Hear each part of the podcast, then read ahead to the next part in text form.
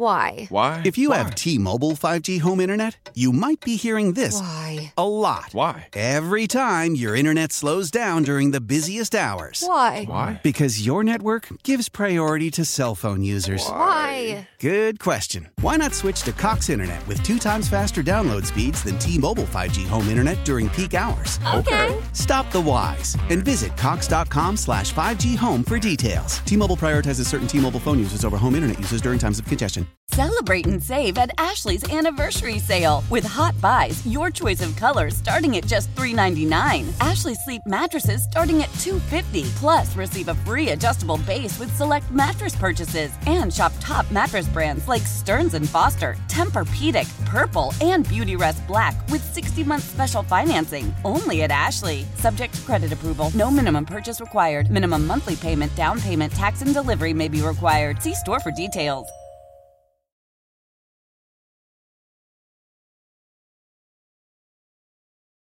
He's got the angle and the bucket. And Embiid is down. Joel Embiid is down on the ground. Uh, this will be the end of his night. He looks like he is in a great deal of pain here. Excellent defense by Kuminga. Oh, I was right there. landed right on his leg, probably hyperextended. Why? Yeah, why? Why, why, why? Welcome on in. It is the midday show. Hugh Douglas, Joe Giglio, Kyle Quinn behind the glass. You guys with us, 215 592 9494. If you stayed up late for it, you probably wish you didn't. If you woke up to it, well, we all know the news by now. Joel Embiid hurt last night, probably hurt to start, hobbling around. Not a great night. A lot to react to. Hugh Douglas, good morning. Good morning, Joe. Good morning, Philadelphia. Hey, and just as a side note, I just want to let y'all know this might just be a southern thing, but sugar does not belong on grits. Just want to put that out there. I haven't had grits in a long time. I've Yeah, had grits. You don't put whatever. Whenever you do, do not put sugar on. I think last time I had it was nasty. shrimp and grits. Shrimp and grits is okay. Yeah. It all depends on. Like, here's the thing. little grits talk. It all depends on on who's making this shrimp and grits. Everybody can't make it shrimp and grits. This is this is like a cultural thing, Mm-hmm. and I'm I'm just gonna be honest with you. It's it's a cultural thing. Everybody can't make shrimp and grits. So if you get shrimp and grits, Joe, make sure you don't put sugar on. Uh, I, you know, I'm writing it down right now. No, No- no sugar, sugar on on grits. Hugh says on 131 24. Unfor- the other thing you said, everyone can't. Everyone can't stay healthy. And unfortunately, that's Joel Embiid's Yeah, that's story. that's tough. It has been, and it's been for a long time. His whole career, he just cannot, unfortunately, stay on the court, stay healthy. So last night, he's a pregame. You know, he's a game time decision. They give it a go. He You- tried decided to play. Yep. To try to gut it out. and he's playing, and he looks. Uh, look, he he looks. You it, beauty's in the eye of the beholder. In this case, not beauty, whatever you want to call it, ugliness. The, he's he's hobbling. He's he, a little rusty. He looked. Ru- it's either rust or he's really hurt. Whatever it is, and then late in the game, he gets hurt worse. And now we await an MRI on Joel Embiid as uh, Kuminga got tied up with him. Maybe a hyperextension. I- I'm not sure what it is. But but here's where I'm at, and then we'll hear from Nick Nurse on what the heck happened last night and why he was out there. We are a week and a day from the NBA trade deadline. Next Thursday is the NBA trade deadline. And I look at the Philadelphia 76ers and I see a team that has now fallen to fifth in the Eastern Conference. I see a star player who has been banged up again, like he always is, for the better part of the you know the last few weeks, and it's mm-hmm. now maybe maybe a tough one this time, and we'll see how long he's out. Hopefully not. I see a team with Tyrese Maxey, who's a really nice young player, and he probably makes the All Star team as a reserve. But Humble he, Cookie Ball was out there balling a little bit. Later. He was. Uh, Tyrese is is taking a nice step, um, but even he's slowed down the last few weeks. I don't think they have enough on this team. I don't believe this is a real contender in the Eastern Conference. And as much as, and I'm sure we'll get to some names, there are some really outrageously big names available for Daryl Morey to try to go get and to use the stuff he got in the James Harden trade. I, I don't want to do it. I, I don't think this Sixers team is worth it to go all in at the trade deadline. And Hugh, I, I can't trust Joel Embiid to be physically ready because he's never physically ready. I'm not going in. Hugh, did last night, did Embiid's injury change your mind about what they should do here? I- let me say this first. It's unfortunate that Joel Embiid got hurt. Mm-hmm. I mean, because the storyline that night was basically talking about them going all in and how he wanted to win, try to win the championship. Yep.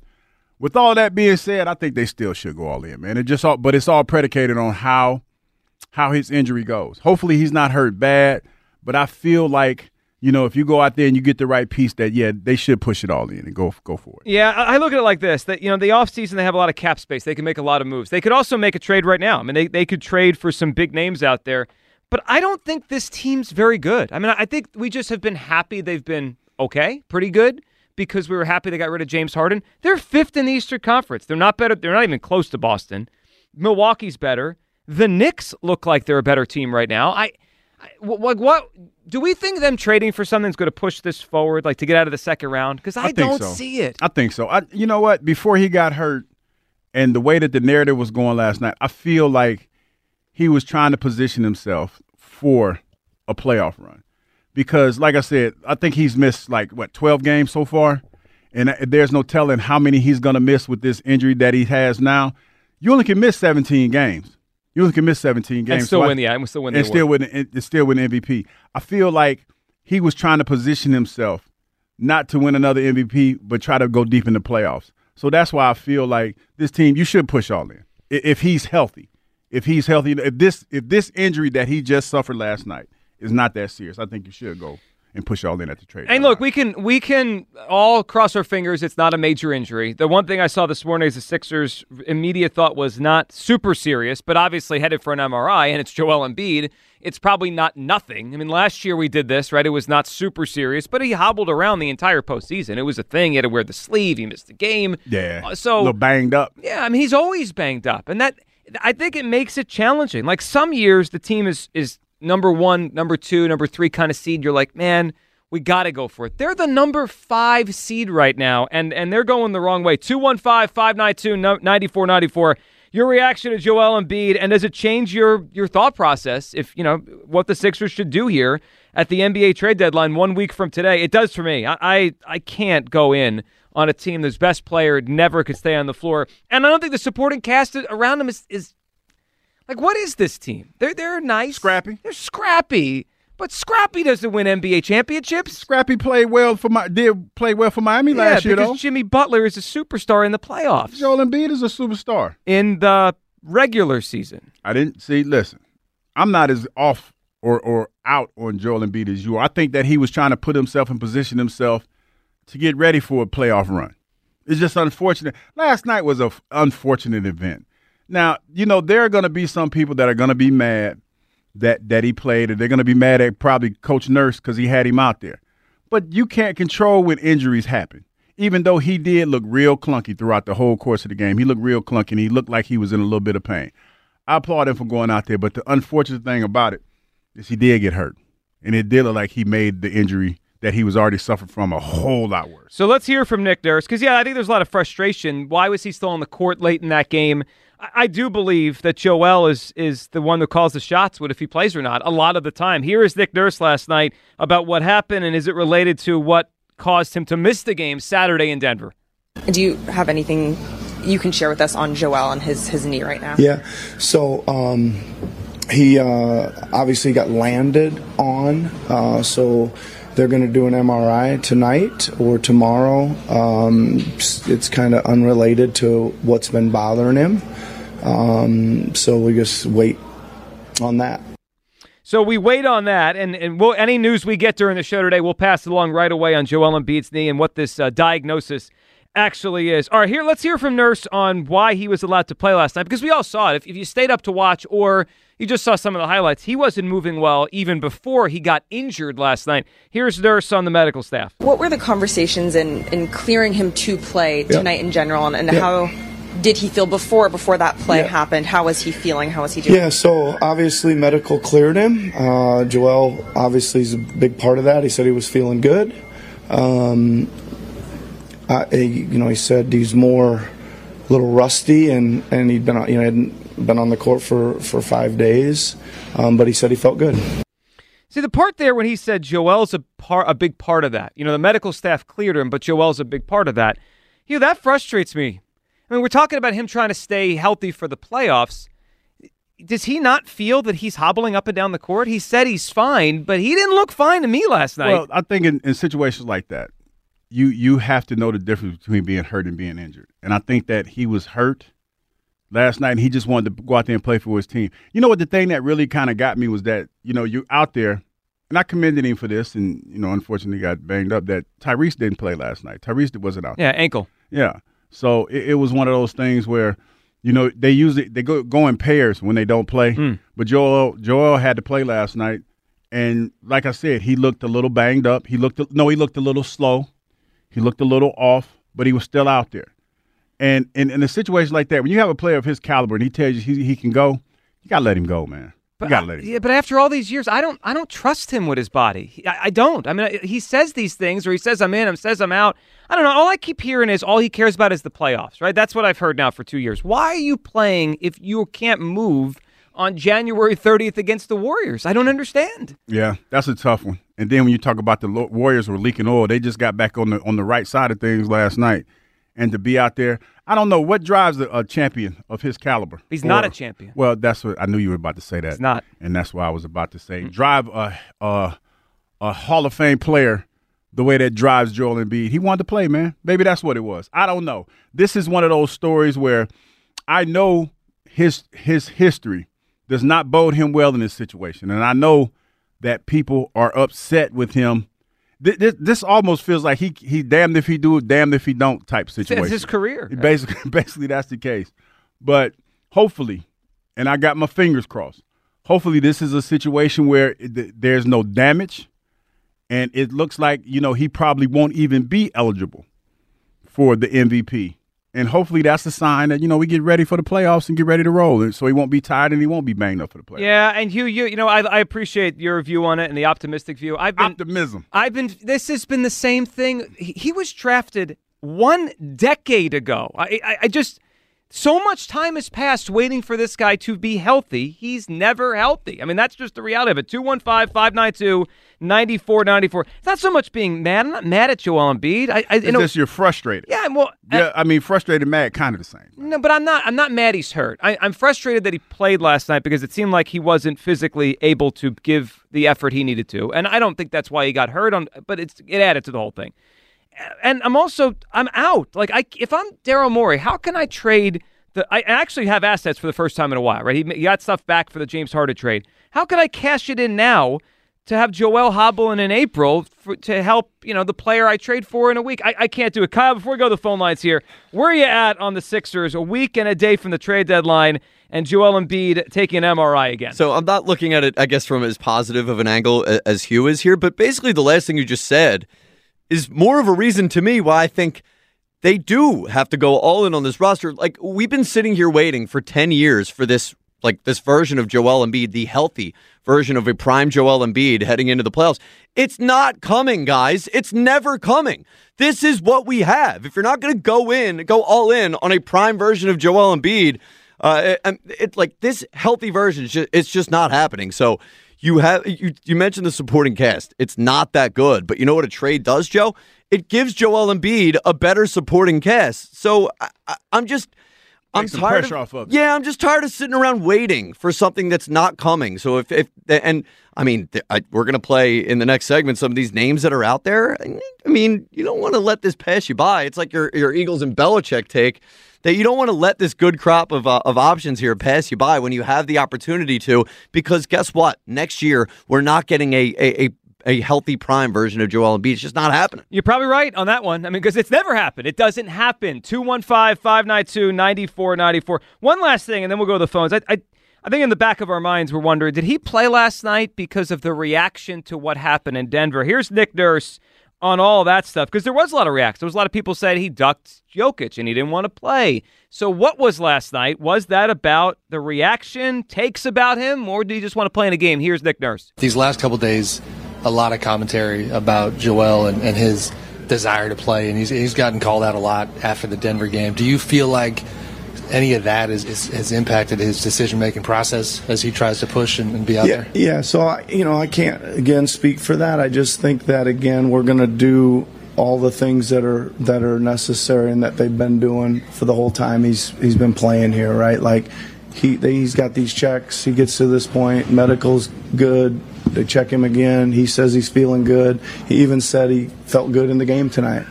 He said we, you know, again relating to that, he just said he felt like um, he wasn't quite playing like his normal self, but he thought that was just more rust and rhythm than it was anything else. So I like Nick Nurse, but you know what else I heard when he said all that? He kind of washed his hands of it. Like the medical staff told me it's all right. I asked him, he told me it was okay. What do you, what do you want me to do about I mean, that's all you can do. Yeah. And and you know, like I said, sometimes there's a big difference between being hurt and being injured. And I guess with that statement that he made, talking about he felt that he was a little rusty, that he was going to try to work his way through that. You know how it is, Joe. You're a runner. When you when you first start running, like initially, It hurts pain- yeah, it hurts. And then as soon as you get through that that little bit of soreness, then you're back on track. That's probably how you felt last night. Yeah, but I only have to deal for myself, right? If I go down or I have an injury, it's only me that suffers. I mean, Joel has all this stuff going on. It, it, it changes things. And and maybe it changes what Daryl Morey does the trade deadline. 215 592 9494. It is the phone number here. All right, let's react to this whole thing. Joel goes down, taking an MRI today. Are Embiid's injuries holding you back from wanting the Sixers to go all in this season? And there are some big names out there. Jeff in Wilmington. Good morning, Jeff. Jeff, Yo, what's up, guys? Hey, Jeff. what's Jeff. going on, Jeff? Hey, Hugh, can I just put butter and a pinch of salt on those grits? Because that's all I've ever put on. Butter and salt is great. That's a great Yeah. combination. Yes. yeah, I don't. I don't put sugar on anything, man. Yeah, I don't understand that sugar on grits thing, man. Yeah. Now, are there like are there dessert grits? Is that where the I sugar don't know where comes they come. from? I don't know I don't where know. they come from. That, that's All I know, weird. all I know is down south they like to use a lot of, lot of stuff, a lot of stuff on it, whether it's sugar, salt, whatever. But I'm, I'm out on the on the sugar. Yeah, I definitely don't do the sugar. Not on Um, grits. Joe, it's I- I'm shocked that you were pessimistic on the Sixers. I, I know. I'm surprising everyone today. Uh, yeah, Really out of Um, character for He me. said he's on brand. yeah. Well, I, I I told Kyle I would be, I would have been making a move or wanting to be making a move whether Joel got hurt last night or not because the constant in this has always been Joel and that he's hurt. So that doesn't change my mind to say, well, throw my hands up and say, well, we're done. You know, I don't know what is. I don't. Nobody really knows what the extent of the injury is anyway. We'll probably find out today. But yeah, I, I, I kind of expected them because they don't have the headache hanging over their head of you know Ben Simmons or um, what's his name? Um, why can't I? Harden, Harden. Har- James yeah, Harden, James yeah. Harden. I forgot his name last time we were talking about this. Yeah, I, I, I think they need to make a. They should make a move. They, they got a little bit of, uh, you know, assets to play with, um, you know, and why not? I, I like I said, the constant is Joel and it, that he's hurt. So that doesn't change my mind on anything as far as how I want to make the team better. Yeah, and, and Jeff, I understand that. I mean, the, the constant is what it is. I mean, Je- that hasn't changed. Jeff, we appreciate the phone call. Here's here's the other side of this, uh, and why I, I have reservations about trading anything for, you know significant. What if we wake up in the summertime and Joel doesn't want to be here anymore? Like That's what a if- possibility. So then I'm trading. Like I- this thing could be a full rebuild in a year. It could be. You I could mean, have, you could- could have just Maxey, a bunch of picks. Joel could say I'm not really sure if it's working out in Philadelphia, and if I've traded my picks away, then what do I have? I, I just where are we going with this? Are the Sixers going to win a championship with Joel Embiid? It feels like they have an opportunity. Nothing's guaranteed, Joe. But to ask me the question flat out, and I know you've been here a lot longer than me.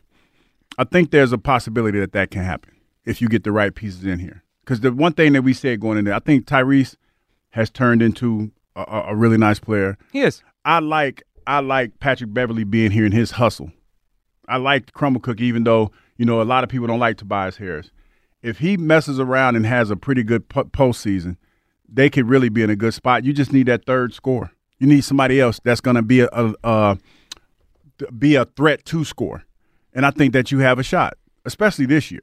I really think that's the case. Yeah, the more I watch this season, I, I, my thoughts on them, I don't think they're close to the Boston Celtics. I don't think they're close to the teams at the top. I, I actually think last night, and we, and look, we hope Joel is okay, and this is a minor thing. This could be a good thing for Daryl Morey. It, it could take the decision decision out of his hands because I don't think this is an easy decision. I mean, Kyle, the, for the since the trade of of Harden, it's been like, do they go in during the season or do they wait for free agency? Because they have money. They have a lot of money available this offseason to go add something maybe better than what they'd get in the season. Yeah. So this actually could help Morey make a decision. Well, while we're throwing in, you know, these possibilities, you mentioned the possibility of Joel Embiid not wanting to be here.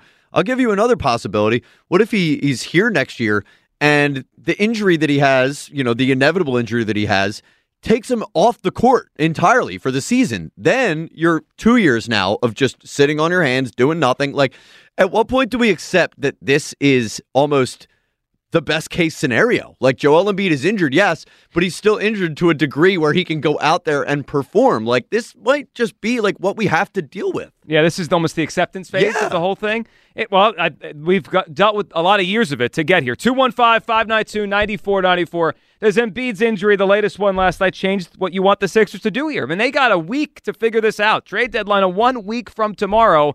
I can't go and cash in assets when my best player is in an MRI tube. Chuck in Mount Airy. What's up, Chuck? Hey, hey, Joe Giglio, what's going on? Hey, you. Uh, thank you for Hey, Chuck. Everybody else can turn it back on me, but you know, it's okay. Thank you guys for taking my call. What about uh, oatmeal? I like oatmeal with a little salt in it. You know, I mean, a little salt. You know the what? I make uh, steel cut oats and I throw a little salt while the water's boiling and then I put the oats in. See, when I do That's steel, good. Do I, do when I do steel cuts, I just eat them with butter. Steel cuts and butter. Yeah, that's it. Because you know, like when you eat oats, like unless I'm eating like the uh, maple syrup ones, but I with the plain ones, you gotta eat those. You a steel cuts guy or a regular oats guy? Well, it all depends. Like if I'm trying to, you know, get ready for like I'm getting ready for clear water, shredding season. Yeah, I got to get ready. Got to get them steel Yeah, cuts. with steel the- cuts are good, with a little bit of salt and butter. Chuck, what are you thinking on Embiid here? Well, you know, you already know what I'm thinking. You know, it's time to get his ass out of here, man. I got, he got to go. I mean, you know, you know, you- you- what are we doing? I mean, we supposed to build a team to win a championship. I mean, why are we sitting in our hands now? We already seen ten years of this. You know what the story is going to be. You know, what I mean, we keep trying to see, have a different result. You know, the guy is a regular season player. That's all he is. You know what I mean? And it's not going to change. It's time to get rid of Joel Embiid and get have the assets we have, and, and Daryl Morey start doing your job. Start building it, this team up. You know what I mean? Joel, you can get a lot more assets added on to what we have now if we get rid of Joel Embiid. I know people don't want to hear that because you just dropped 70 points, but that's that's what's the parade for the 70 points? I mean, let me know when the parade is. Yeah, I don't know when it's scheduled, but we got to have one for Luke. Luka gets one in Dallas. Booker got one last year. It's like there's been like five guys the last two, through two years have done it. Exactly. I mean, Joe, listen, what are we doing here? I mean, we, we've been we've been waiting for Joel to stay healthy around this time, and every time, like clockwork, we're going into February, March, April. You got to hold your breath every year. Enough is enough, man. You know, what I mean, the guy has been a great 76er. You know, I mean, we can appreciate him for what he is, but sometimes you got to be proactive in situations like this, and you have to move forward, trying to build a team. Build this team around Maxey. You got some good young pieces. You got some money. You know what I mean? You can try to build this thing the right way now. You know what I mean? You can't, everybody else, you know, before was like, oh, well, you know, you can't trade and Embiid. What are we going to get for him? Well, we got some assets from the Harden trade, and now we can get a ton for Embiid if we be proactive in this situation and realize that we're never going to win a championship with this guy. Never. It- every day, every injury, Chuck, we appreciate it. It feels more like that. 215 592 9494. Your reaction, Joel hurt again last night, MRI. We'll see how bad the knee is. But if I'm Daryl Morey, I can't. I, I can't go in at this trade deadline for real when my best player can't stay on the court, never can. All right, we'll get to all your phone calls after the break. Does last night, the latest Embiid injury, and really it's it's been a few weeks now of this knee be, being a problem for him. Uh, it was an ankle, it was a knee. I mean, it's always something, but now the knee is a significant one. Last night, MRI today. Does it change what you think the Sixers should do at the trade deadline? We will get to a major Bill Belichick rumor that I have I have to talk about here because this is this is big stuff. And and and the MRI results when they come in for Joel Embiid, we'll get it to you any minute. Plus, wait till you hear some of the names being floated around in potential trades. There's these are some big names out there. NBA trade deadline a week from today. 215 592 9494. Midday show. Sports Radio 94 WIP. Sick and tired of achy joints? Dread the idea of surgery? Yeah, me too. That's why I'm to my friends at QC Kinetics. Hugh Douglas here. And let me tell you, I did my third, was it my third? Because I can't, you know, math is hard. I did my third uh, session. That's I think that's what you call them, sessions or whatever. But anyway, what I'm trying to tell you is this. My knees feel better. I was running this morning, and boy, I tell you, no pain, no pain, no pain. It feels so good. I know I say this every day. It might not be a marathon, but the 5K looks like it's in my future. This is not a band aid that I'm talking about. This is a revolutionary treatment that can get you back in the game. If you like to work out or do anything outside, any kind of activities, pickleball, whatever it is you like to do, this can help you out tremendously. You know, your body has what it needs to restore and repair itself, and QC Kinetics can make that happen for you. This is no drugs, no surgery, and no downtime. The future of pain treatment has arrived. Hundreds of board certified QC Kinetic providers have treated a ton of satisfied patients all over America. And guess what? If you call now, you can be one of them. Hip pain, back pain, any pain associated with arthritis or injury, you need to call my folks at QC Kinetics. The number is 215 999 3000. That's 215 999 3000. One more time 215 999 3000. QC Kinetics. Check them out.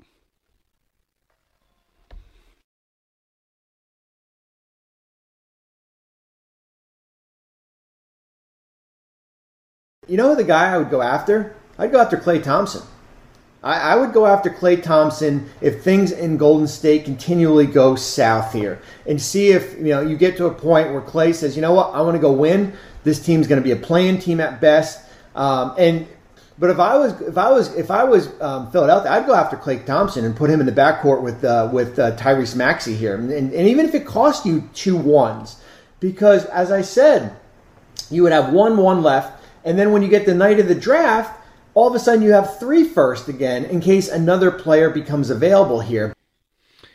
Here we go. The names have begun. The rumor is out there. Bobby Marks, ESPN, talking about Klay Thompson, the possibility of him mm. landing with the six. All right, 215 592 9494, the number. As we discuss if Embiid's injuries, and the latest one last night, we'll pass along any MRI news we get as soon as it comes in here. He got hurt last night, got rolled up on by Kuminga late in that game. He was hobbling before that. Embiid is obviously hurt. We'll find out how bad, but I'm at the point where all the Embiid injury stuff has me out. I, I'm if I'm Daryl Morey, I'm not trading multiple first round picks for any of these guys. And look, I I've always loved Klay Thompson. Now he's not the player he used to be.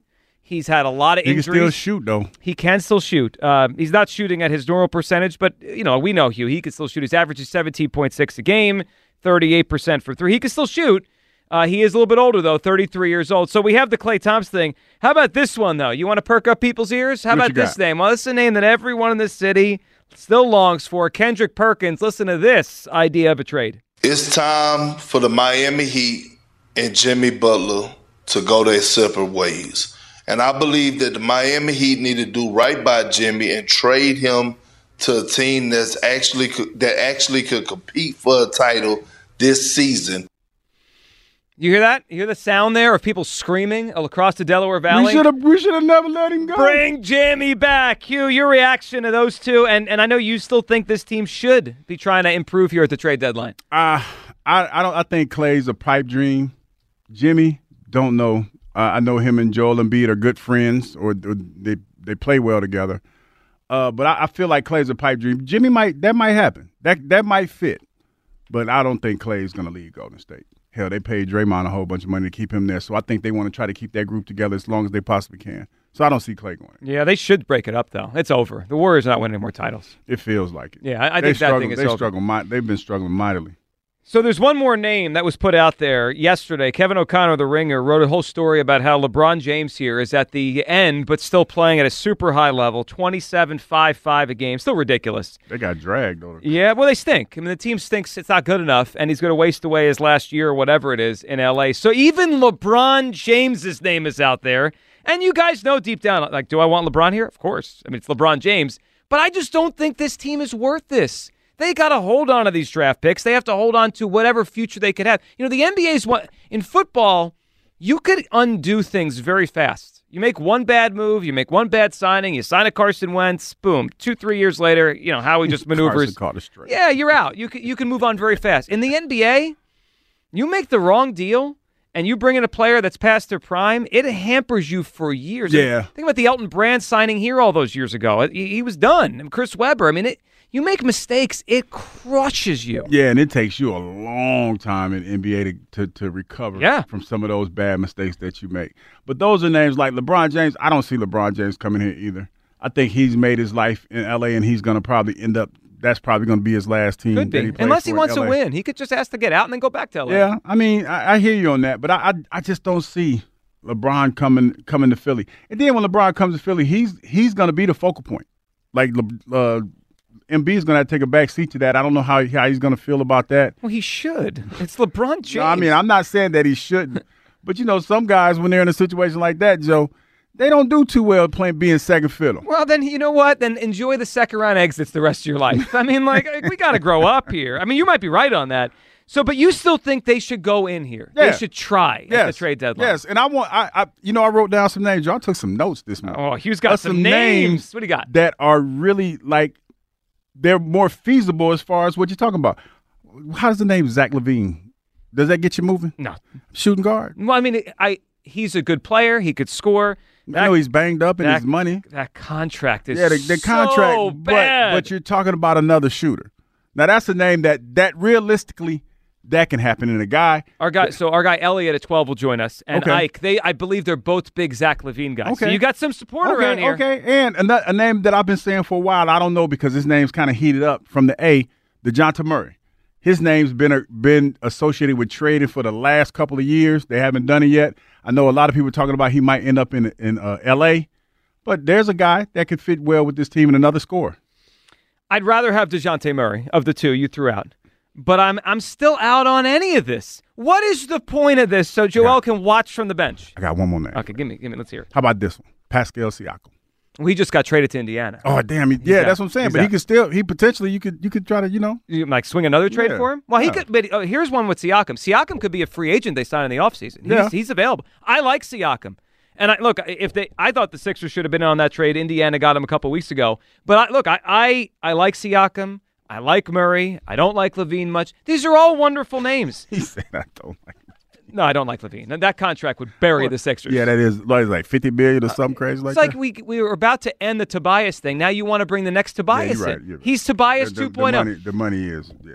Uh, all right, Kyle, before we go back to the phones here, I mean, you were in on trading for people anyway. Those names, I mean, Hugh brought three to the table, and then you throw in the LeBron, you throw in the Jimmy. Yeah, Jimmy Butler's the one that's Klay Thompson. Yeah, Jimmy's the one I'm sure that's piquing interest. out plays like an old limping dog at this point that you're just you know Oh, like you're counting that's down a the tough days. way to put yeah, it, it's yeah. brutal. But uh, Jimmy Butler is a dog. I mean, he is the exact foil to all of the issues that we've had about Joel Embiid's mentality, the team's mentality in the postseason. Maybe he can bring some heat culture to the Sixers. I, I mean, look, if Joel Embiid does go out or need to miss a short period of time, you can still win some basketball games if you have Jimmy Butler. So I'm, I'd be all in on Jimmy Buckets. Is he gonna come with that perm that he had at the beginning of the season? He very well might. All right, so let's say that. I just, guys, you I, tired, you just tired of Joel, man. I, I feel it. It's I'm- just like you, you, you're tired, not him personally, just of the the scenario that scenario that keeps playing itself out. It's Groundhog Day. We do this every year, and look, I, I think for the first time in a long time, the Sixers have some. You could see the uh, you could see the light at the end of the tunnel. They're out. The, Tobias's contract ends after this season. They actually have draft picks for the first time in a while. They could figure this thing out around Tyrese Maxey and whatever they do the next four or five years. I'm not. I'm done going uh, in around Joel. I'm done. I'm like we've done this already, and it hasn't worked. Chris in Middletown. What's up, Chris? Fellas, welcome to Sports Hell. Hey, Chris. Good morning. How are you? Ugh, man. Why? Why? Why? Why? Why do we have to do this all over again with him? Dude, I'm so tired of this man being hobbled, being broken. He's been broken since day one. Like, can we please stop acting like we're surprised by this?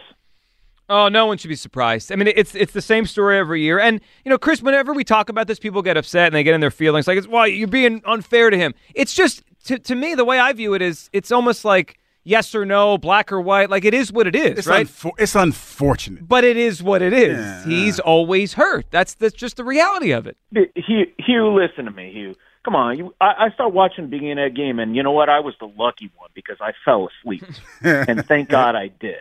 But dude, he looked awful. And yeah, he was he was hobbled. He was definitely hobbled. I got my injuries too. My knee kills me. You know, I'm uh, old man pains, right? But once I get warmed up and get moving, I get what you're saying. But dude, it, it wasn't like okay, the first ten minutes, fifteen minutes in the first quarter, dude, he was hobbled the entire time. He wasn't jumping. Like they were going right at him because they were like, dude, he can't do anything. Like he did not deserve to be out there. Nick Nurse, you know, going, oh well, he's a little rusty, dude. Uh, okay, I get it, Nick. You got to say you got to say it to press, but dude, use your damn eyes. He looked awful. Get him off the floor. But I know it's probably not his call, guys. Here's what I want to do. I, I want to trade him. I don't think we're going anywhere with him. But here's something that really interests me. You guys said Jimmy Jimmy Butler. Now, um, and Hugh, you just mentioned Siakam. They got Toronto got three number ones for Siakam. So if we go to trade Joel, if they Mhm. were able to get three number ones for him, what do you think we would get for Joel Embiid? And how about this trade? How about we trade him, go get Jimmy Butler, send him down to Miami, grab a couple of ones because we're going to get more back than just a straight up trade.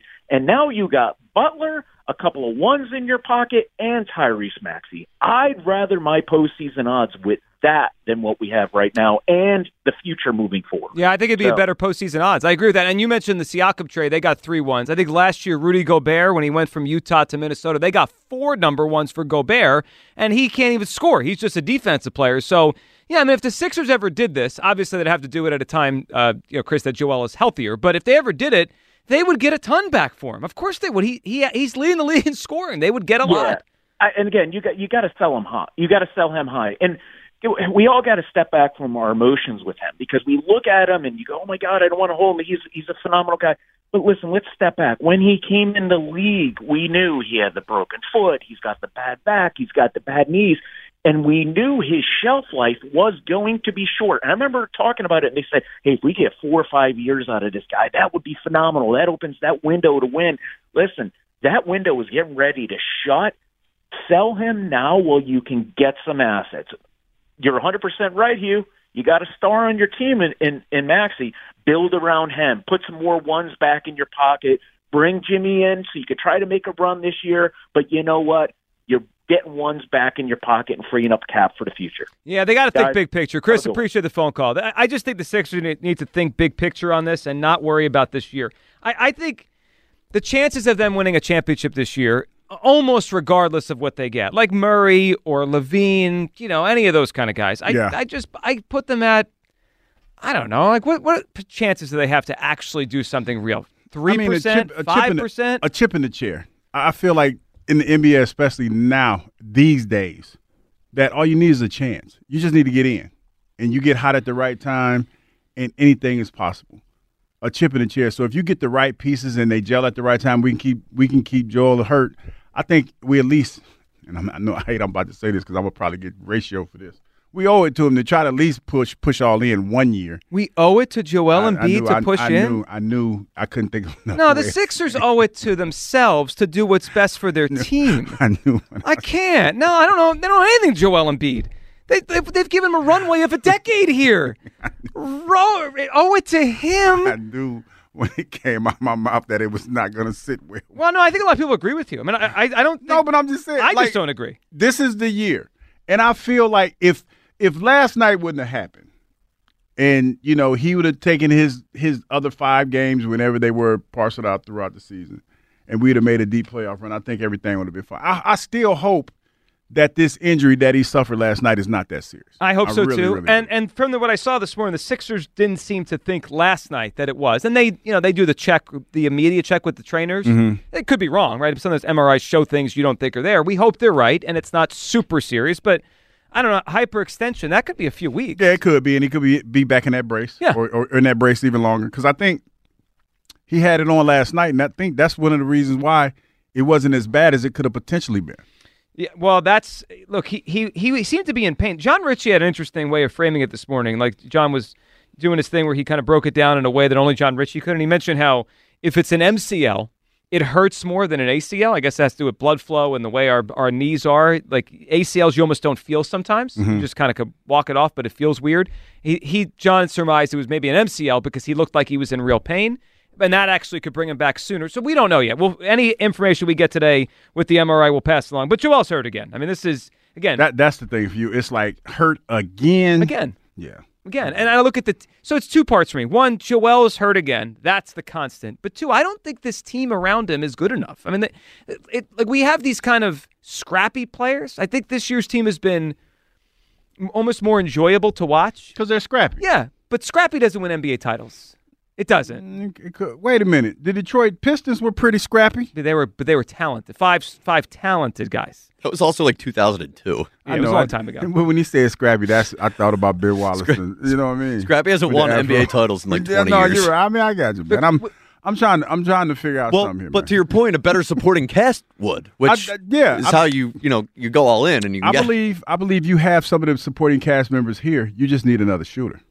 You need another shooter. I think if you get another shooter and we keep Joel healthy, we got a shot. Yeah, I think they have one supporting cast member. I mean, like Pat Bev and some of those guys could be bench guys. I like Pat Bev a lot. He's actually You don't like the way Kelly Oubre has been playing lately? Kelly Oubre. There's yeah, there's 50 of him in the league. I mean, I, I don't know. Kelly Oubre's fine. I, I the other Tobias Harris. Uh, Crumble cookie. yeah, your guy Crumble Cookie. I just like like and, and Tobias. Well, he's probably not listening, but anybody in his family, because you know people like to tweet people, tell Mm. them all you talking about. I don't mean it in a bad way. You the one that said crumble cookie. I just think it's funny because every time I see you do your thing, I just think of crumble cookie. That's his thing now. Yeah, you know what I like think crumble of? cookie. Uh, You know what I think of when I see uh, Tobias? What? I, I, I count the days for his contract to expire. No, Tobias. I'm telling you, Oh. this this playoff scenario, Tobias is going to factor in big to us having success Well, he'll factor in big. I'm not sure if it's.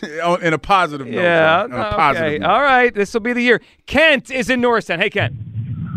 How's my two favorite Embiid haters doing today? You know what? It's not two. It's one Embiid hater today because he actually makes some sense today. It's unbelievable. That my guy, he was finally came to the light, man. He started to understand that Embiid is that guy, man. What, He's what are an we idiot. talking about? You know what, Ken? I'm gonna let you live today, man, because I, I I see how you do. You you're that guy that just come in and just start poking people with a stick. That's what you Kent, like. to Kent, do. Kent, the, Kent, the floor is yours. T- tell me why the Sixers should, you know, go all in at the trade deadline with this nonsense. Because Embiid is one the, is, is the top not is a top five player in the NBA, and to not build around Embiid and try to go for championship is just pure nonsense.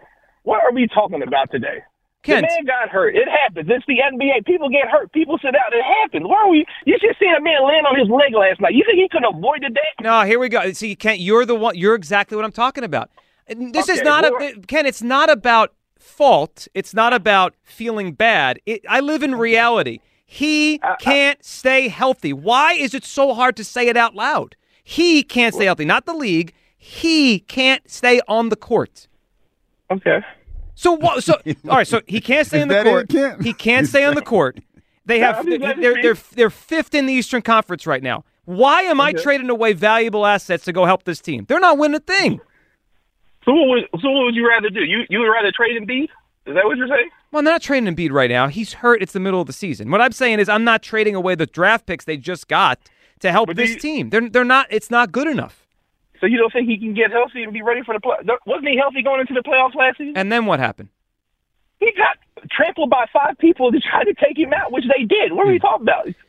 You act like he was a triple No, team hold- in the first round of playoffs. hold on. Let's act like the Brooklyn Nets didn't go all in to try to stop Embiid and, and it wasn't d- destroying him that injured him and got him out of the playoffs. Kent, do, don't you think? Do you think it's a coincidence, or like, what, how do you think this works? Like, why do you think guys like LeBron, Hakeem Olajuwon, Karl Malone, they didn't miss games? They were durable. That durable. Our guy isn't. This is like, we keep making it like accidents keep happening. He's not These are built for this. You act like these. What do you mean? Are these not accidents? These are people running into Embiid that's causing these. This is not like something he's. These done are over these and are over lemony sh- these are lemony snickets. Hold on a second. So LeBron James has played more minutes than anyone in the history of the game, but he just avoids accidents for 23 years. Did it, did did Embiid did LeBron get um, elbowed by Siakam in his in his order for him to do something? That's something Embiid can avoid. Is is is LeBron getting triple teamed? Yeah. in, in a playoff game. Yeah. he's not getting tri- he's not getting triple teamed every time down the floor because they don't have nobody else to play. Let's be for real No, now. but Kent, you you make you Yeah, make it you no no hold on hold on hold on. You make it where a guy sound you make it sound teamed in a like these game. you make it sound like all of this is just accidental bad luck. Lemony Hi- snickets. His body's not built for it. How, why don't you get that? I'm not saying. Joe, Joe, the man is down there pounding and people are attacking him and it's causing him to get injured. You're trying to say this is his fault? No, no, you yeah, you you just did what I said. No one said fault. What I'm saying is he's not I'm not I'm not wasting away more of my assets around a guy that can't stay on the court, man. Right, it's a me ask you waste of time. Can I you, or can I ask you a question, Joe? Yes. Is is Joel Embiid not one of the most elite players in the NBA playing today? In the regular season, sure. Uh, but uh, let's let's, uh, let's also be fair. Let's be fair. Has he really has is it Joel Embiid time here? Has he really had a legit number two that has been able to uplift him besides the year with Jimmy Butler? When he had Jimmy Butler, we finally seen him. G was about to go get over the hump. If that little doink doink by uh, by by Leonard doesn't happen, Well, he, He also a- he also missed the game in the series because he couldn't stay on the court. Am I wrong? Hey, did he? Was that his? That, so you Uh, blaming Embiid for that? No, you can't. Again, I, I can't. I, my brain, my brain's gonna can- explode. My brain's gonna explode. We do the thing with blame and fault. I live in yes or no. Is he reliable? He's been hurt a lot. So he's not reliable. If you want to push put put paint me in a corner like that, Joe, yes, he's not. Well, no, but be, Uh, well, no, he's not. Is it yes or no? no, he's not. I'm just saying if I'm if I'm Daryl Morey, I'm trying to figure out if this is worth it. My best player's not and, reliable. to your, and to your point, like your your biggest asset is your availability. yeah, of course. No, no question about that. It, but it, in this case, the unfortunate thing about it is because we they were talking about load management on the on the broadcast Mm-hmm. last night and how Joel Embiid was trying to more so position himself to be ready for the playoffs.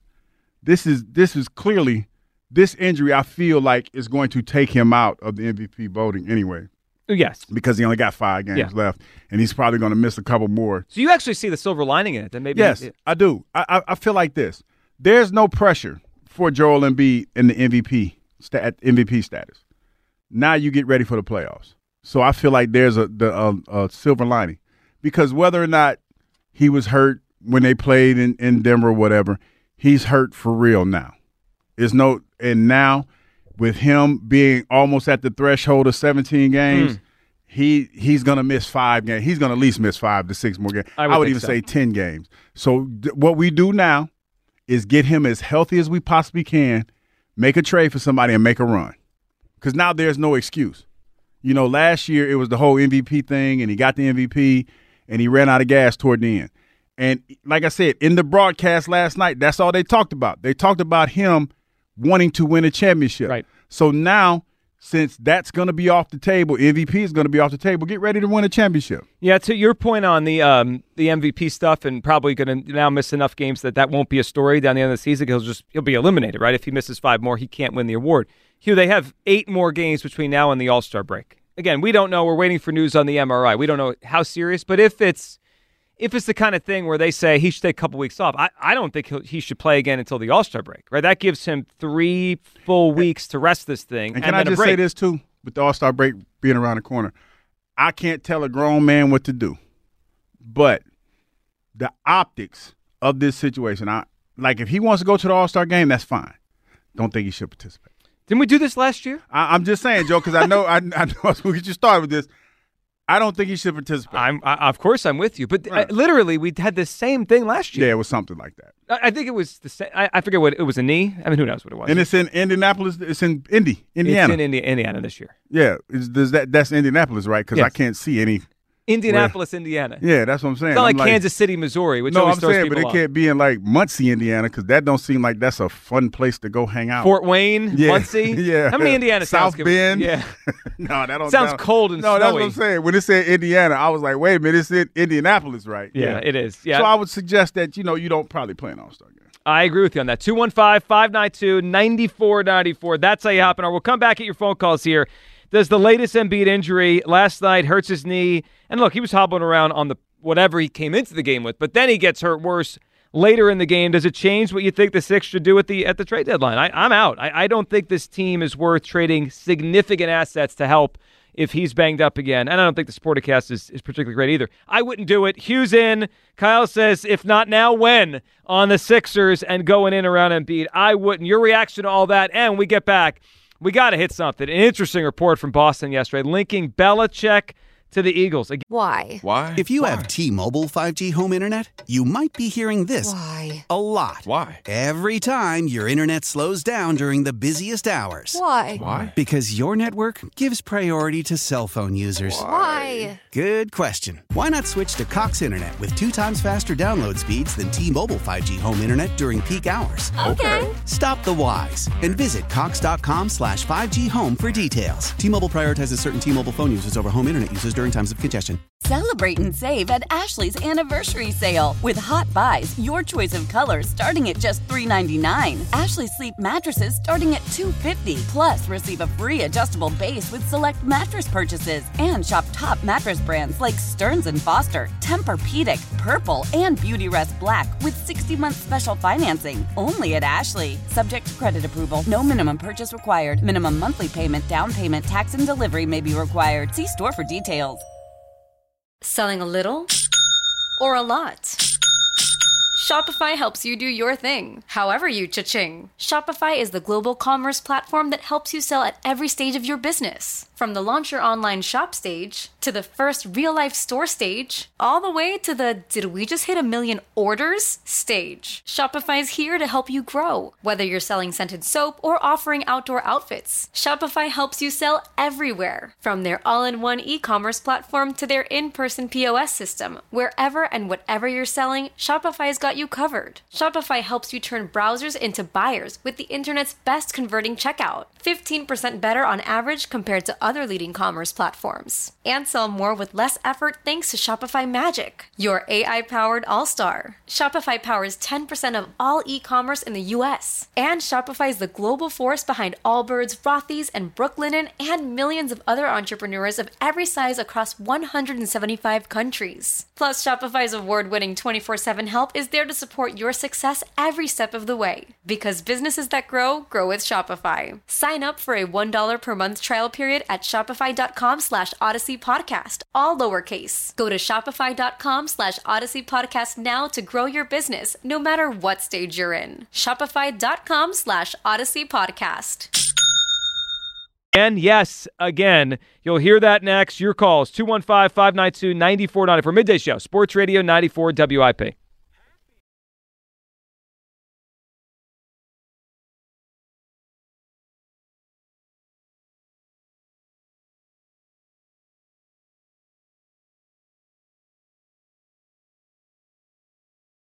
Probably the most interesting thing that I've heard, and again, this is just Senior Bowl rumor mill, is that the Eagles were very interested in Belichick if things didn't work out with Nick Sirianni, and they could be at the front of the line if things again go poorly for him next year.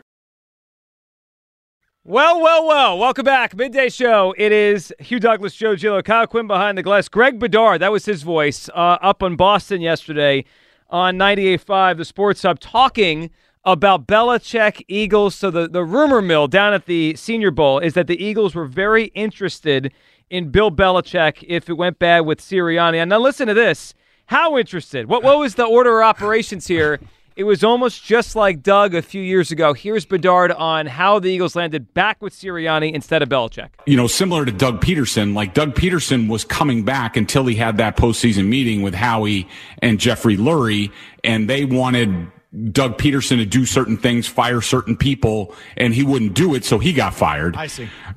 Apparently, Nick Sirianni was amenable to all that stuff, so um, they decided for one more year that they're going to keep him. So he's back, and uh, obviously Belichick doesn't have a job here. When I saw this last night, and I heard the, this audio here, my first reaction is the Eagles made a mistake. That the Eagles, if they had interest in Bill Belichick, should have gotten rid of Sirianni and fired Bill and fired excuse me hired Belichick and gotten rid of Sirianni. I believe the Eagles will regret this as the year goes on. Hugh, what's your reaction as you hear that that the Eagles poked around on Belichick and ultimately Sirianni kept the job? I'm a little confused. So so help me walk through this a little Okay. bit. So so you tell like and I'm a, I'm gonna break it down and keep it simple. So you basically told Coach Sirianni, if you don't hire these people that we want, we're gonna fire you and we're gonna hire Bill Belichick. Yep. To me, that well, I don't know if they told him about Belichick, but they probably Well- implied you're out if you well, don't listen. Okay, when you look at this is how I look at you look at the admiration that Mr. Lurie has for Bill Belichick and what he's been able to do in the past in his track record and the way that this team fell apart. I would think that if if that was viable, that's a no brainer. Especially when you talk about the way that this season collapsed. And and again, nobody's answered the question of how the season collapsed. We just assumed that it was we we first we thought it was the defense, which It was. You know, it was. Yeah. And then the second part was the offense, which it was. But there were still some underlying issues with this team that we still haven't addressed. So to me, that's why it makes no sense because if I have a coach of Bill Belichick's caliber out there and the team fell apart the way that it did, I would think that that would be a no-brainer. And and so basically you told Nick Sirianni and and you told him this and the story leaked out that if you don't hire all the if you don't fire all these people, you're going to get fired. Just like the Doug Pederson thing. Yeah, and he and, and he basically said, okay. Like if there was ever like this to me, va- validates everything that was said about Coach Sirianni the, in the past two seasons. Uh, last year, when they were going, going to the Super Bowl, when when when players were talking about anybody could coach the Eagles, and how we were up in arms about nobody is uh, voting for Coach Sirianni for Coach of the Year. that kind of validates everything that everybody had been saying about him behind closed doors. That you know he basically was a puppet. So that I, ooh, that's just that's a bad. Like I understand why Coach Sirianni did it because of the the the, the monetary gain. Sure, he doesn't want to lose his job. that's a yeah. bad look. That's I- a bad look for a head coach. Yeah, well, he wasn't as strong on it as Doug was. Doug eventually put his foot down and said, "No, I, okay, fire me if you don't." and want Doug sat for a while though. Let, us be real. Doug. Doug Sat a sat year. for a year. So I guess Coach Sirianni looked at that and said, "Hey, I'm not, I'm not willing to, to go down that route." Also, Doug had a Super Bowl ring. That probably Yeah, helped that- him that- get that- back in. yeah. Sirianni did. All right, let's add to it. One more from Greg Bedard here. Not only were the Eagles thinking about it, they may have been poking around before the season even ended. Here's Bedard on the Eagles and what he's heard. Remember, I told you guys that before the end of the season that that teams had already reached out to Bill, back channeled on Bill. I thought the Falcons were definitely one of them. I'm now pretty convinced that the Eagles were the other one. When things were going south, they thought this might end poorly with Sirianni, and I wouldn't be surprised, given the relationship that Howie and Bill have, that the Eagles were one of those teams to back channel through Bill. So as I hear all this, and Greg Bedard has been a long time reporter up in Boston, written about the Patriots for years. That's just some guy on the radio. That's not Mhm. a caller. I mean, that that's Greg Bedard. He's a, a pretty respected writer up there. He's heard it. It means people are talking about it across the NFL. Which two things to jump out. Why are the Eagles letting this leak out? It doesn't help Sirianni look good at all. But two, I just I can't get out of my head that they held on to Sirianni when they they thought about Belichick. I, I believe they're going to regret this. That's why it makes no sense to me because if you have a chance, if you admire him and and, and hold him in that high esteem like that, then that's the move you make. That, to me, that's the move you make because now you give him another quarterback, give him opportunity to get this defense corrected because he does no defense, and you just decide to go with the status quo just by changing coordinators. That, that to me makes no sense. Well, it, it, here's what here's what it does. It gives Sirianni one more chance to figure this out. But I, I think we're going to look back at the, at some point this year and say, "Oh my goodness, Bill Belichick was there. They had some sort of interest. They inquired about Bill Belichick, and they didn't hire him. And they kept. It's like just say it out loud. The Eagles chose Nick Sirianni over Bill Belichick. Say that out loud to yourself. Because every time I say it out loud to myself, I, my head is spinning here. 215 592 9494.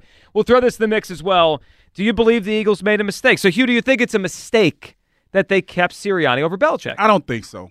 I, and and this is why I say that, Joe. As as good of a coach as Bill Belichick is, I think back to when Coach Reid was fired.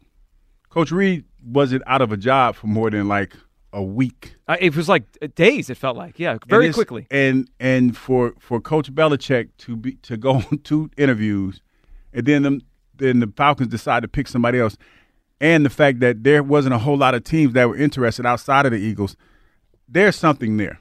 Yeah, he probably doesn't want to give up power. He's probably prickly There- in interviews. There's, so- yeah, there's could see that. something there, and the fact that the narrative for him a lot like it surprised me. You like his players when they talk about him is kind of polarizing. You got some players on this side of the fence, Mm-hmm. like Julian Edelman and those guys, and then you got Asante Samuel and those guys that say that he wasn't a good coach. So it's one of those things like on the outside looking in, I think he's a very, very good coach. He's definitely a Hall of Fame coach, but there was a disconnect somewhere with some of his players. Yeah, I mean that happens too when he's in charge of their money because he was the GM too for a lot of years, right? Yeah. So who didn't get a contract, who didn't get the money they want him, and who knows? I, all I know is his track record is is right now to today the best I've ever seen. Again, maybe a guy like Andy one day passed him, but right now today Belichick's got an unbelievable track record. Sirianni has three years. I I'm floored. We are here, and this stuff continues to leak out, which does not make Sirianni look good. I mean, it makes him look like they're just making him walk the plank for one more year before they move on.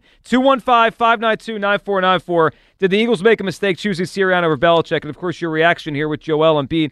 Kyle, what are you thinking on Sirianni, Belichick, and the stuff just keeps leaking out here? Oh, I love the way that you spin it into uh, they're choosing Sirianni over Bill Belichick. They did. They're choosing Sirianni, Vic Fangio, and Kellen Moore Hmm. over Bill Belichick, Matt Patricia, and Josh McDaniels, which is a trade I do any day of the week. Can Bill Belichick win a freaking football game without Tom Brady before we start like acting like he's the greatest thing to ever walk a football field? Andy. Reid is the best coach in NFL history. So this whole idea that Belichick's the goat, this and that, if he's bringing prime Tom Brady with him, then we can talk. But all he's bringing is Josh McDaniel and the pencil back. I can't do that. Nobody wants that. You want Steve Belichick licking his freaking weird, weird lips on the sidelines and, and making weird faces to the camera, or do you want football guy Vic Fangio uh, to, to be chirping in his pressers after the games about, I, you know, I called the defense the, the right way. You don't got to worry about that. Like, give me, give me some of that. I, I don't need this, this Bill Belichick tired nonsense. It's, it's over with. His run is done.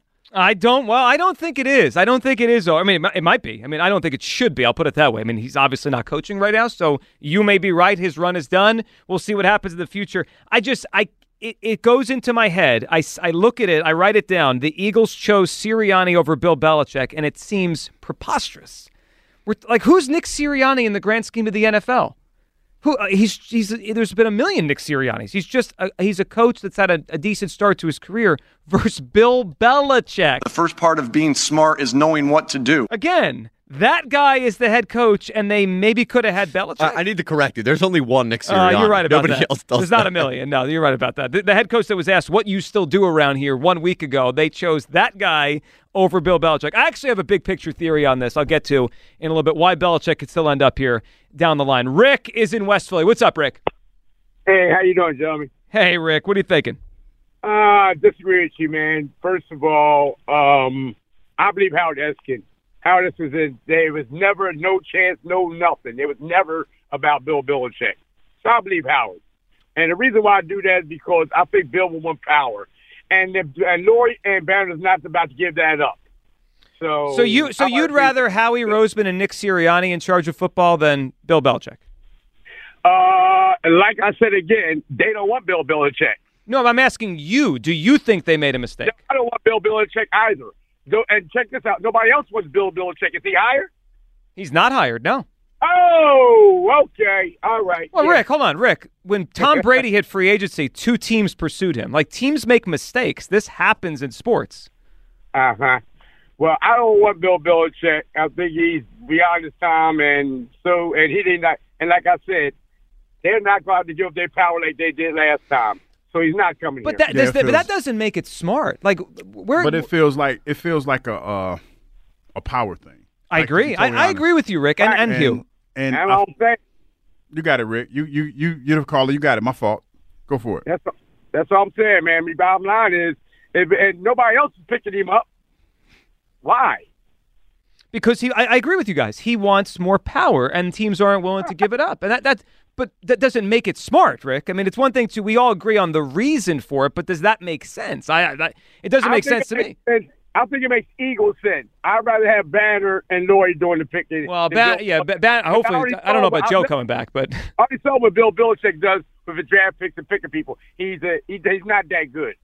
Uh, yes, he's had a lot of. I mean, that's why they've gone down in recent years. And Rick, we appreciate the phone call. But I do think there's a world where Howie and and and and uh, Belichick coexist. I, I do believe that. I mean, there, there's this idea that they couldn't do it. I, I don't know. I think when smart people are put together, they could figure it out and make something work. 215 592 9494. Did the Eagles make a mistake choosing Sirianni over Belichick? And it's, look, guys, it's not like they put together a cohesive staff. They forced this staff on Sirianni. This is the Avengers staff. That's what. What are you talking about, Joe? Who's Sirianni in this? I don't know. I don't know. I actually like your analogy. So we got This is the Avengers. We All right, went and got Coach Hurts, no neck Hurts. He's who? We went he? and got Vic Fangio. We- We, we got- went and got. We went and got the Goober. We got to assign these characters to everybody. yeah, we got to give them names. I don't know what their powers. Well, I guess their powers would be like suited to the the skills that they have. So is Coach Hurtt the the Hulk? I would get. He could be that. He looks like Yeah. kind of looks like him. Or you call him the neck. The neck. No, I got a character for him. He's got? called. uh It's a Marvel character. I think his name is Strong Guy. He kind of looks like Strong Guy. I You don't even look know who. Strong Guy is, but I, You got to look it up. Marvel. Clint Hurtt looks like Strong Guy. Str- look it up. I'm looking it up if right I'm now. saying Strong it right, Guy. Strong Guy Marvel. He looks like Strong. Guy. Got the Guy. little like tiny goggle Yes. deals. Look, yeah. look. Kyle Oh, did it he already. is Strong Guy. He's Strong Guy. If they have a if they have like a Halloween party next year as a team, he's got to Yeah, go. he gotta strong go with guy. Strong Guy. Yeah. It's all about the neck uh, 'Cause to, to strong whoop ass no neck. ratio. Yeah. I'm telling you. Again, who's the who's the Avenger Sirianni is? Do we know about that? Can we assign him an Uh, Avenger? You got to give me a minute to Okay. think about it. I got to think about it. No, you think about that. We'll, we'll talk to uh, Jason. And by the way, any news we get on Joel Embiid will pass along. There is one uh, thing out there from Sam Amick of The Athletic about why Joel may have pushed to play last night. We'll get to that here in a minute. Jason in the Northeast. What's up, Jason? How you guys doing? Good, What's Jason. on, What's man? up? Um, I'll touch on the Belichick Eagle stuff as well. I was calling about Joel Embiid though, but um, with Bill with the Belichick situation, I just feel why aren't teams interviewing him? Why is he not even getting interviews? And there's a lot of vacancies, and to, for him to not even get interviews, that's like kind of a red flag for me. I know it's because of the power situation; he wants control. But um, I'm okay where we're at with the, with the coordinators we got. But um, I called about talk about Joel Embiid. Mm-hmm. What do you Um, think? Joel's a generational player, man. It's been over 20 years since we had an MVP back when I was down Iverson. He's 29 years old. We know he's not durable. As he gets older, he's going to get less durable. So if you don't make a run now, he signed for I think two more years. He'll be 33 at the end of contract. You got to do it now. If it fails, it fails. So be it. But you're not going to get a player of his talent for God knows how long. I don't want to be an old man. Next time we get a player who is, is an MVP player. And when you're seven foot two, two seventy, that hits different when you're hitting the ground and you got guys falling on Of you. course, you got guys uh, I. I agree with that. Yeah, I mean Yao Ming had injury issues. I mean, right? It's it's part of his reality. Well, he, Yao Ming was no MVP though. Joel Embiid is one of the most skilled big men we've ever seen. Yeah, he's a great player. He's a great. He's a. He's like a point guard with the ball. I mean, he's a phenomenal player. He's the and most valuable player, the reigning MVP. And yeah, so I, haven't Jason, I, I agree with that. But is it worth he- mortgaging I the future? really I he just played last night. why, why do you think he played? There's incentives to be play, playing, like getting paid as well. I think he pushed himself last night because there is fi- only five more games he can miss, and he's not eligible to be the No, MVP. he definitely pushes himself. Or eligible for All NBA. Well, if he pushed himself he for if, if if he pushed himself for accolades or awards, then then that, No, no, I don't think that's what. It, no, I don't think it was for athletes and awards, but uh, there's an incentive to make an All NBA, which he would. I some don't know how he money, some money. Guys, So you're saying money? Yeah, there's money about it. correct. The money rules everything. I mean, money's a, that's a big deal. I don't want to talk about no like they talked about last night after the game as well and on post game. I just think this rule is making guys like Tyrese Halliburton I talked about is make will make guys come back sooner than they should be coming back. I, I think that does uh-huh. happen, especially with younger players. And Jason, man, we appreciate the phone call, but look, I hope that's not part of it. I hope Joel Embiid is not looking for an All NBA bonus to p- play enough games. I mean, I just there's always mixed messaging with Joel. I- What- I is he in for championships? is he in for glory? Is he in for awards? I I don't know what it is, you know, because he was clearly hobbled while he was out there. yes. Uh, there's a report, like you said, that he played because he was he felt shamed into playing. There might be something to that. There might be something to that, or trying to just push through because he felt kind of bad about missing it and knowing that people come to see him play. Like a lot of times, people buy tickets to games. Like we see it all the time. You know, the Lakers come to town. Those tickets sell out quick because they want to see LeBron James. Yep. Same thing with Joel Embiid. They want to see the best players play. He's one of those guys. And he probably felt like last night, you know, he needed to be out there, regardless of how his knee was feeling. And unfortunately, he got his knee rolled up again. So Sam Amick of the Athletic, he wrote this uh, last evening. "Quote: You could see it long before he was hurt against the Warriors. Embiid, who missed Philadelphia's game at Portland on Monday night, looked like a player who pushed himself to play against Golden State because the whole basketball world was screaming in his ear. There are people within the Sixers who are convinced that he played only because of all the scrutiny." I- How old is this guy? Like because Kendrick, No. Per- no, because Kendrick Perkins says on ESPN you're soft or you duck duck Jokic, you go play. Like that's not a champion. the- that's not. That's a baby. I, I see you're clearly, clearly frustrated. well, of course I'm frustrated. there's something to be said about uh, having a pattern of people feeling that you're soft, because this was something that he was dealing with last year as well, and there was some conversation, and and and Perk goes at him. Perk goes at everybody. Shaq went at him a few years Yeah. ago. This happens a Perk, lot. Perk yeah. goes at him. Yeah. You know, and, and, and things of like so that there's a possibility that that was the case. And then I think that also, Joe, there is a reality where he wants to try to win a championship. Now he got the MVP and he wants to try to win a championship. And he probably wanted to go out there feeling like, you know, he could probably play through the pain or whatever, and maybe it, it, it'll come around. Like we talked about earlier. When you go run, a lot of times you're sore initially.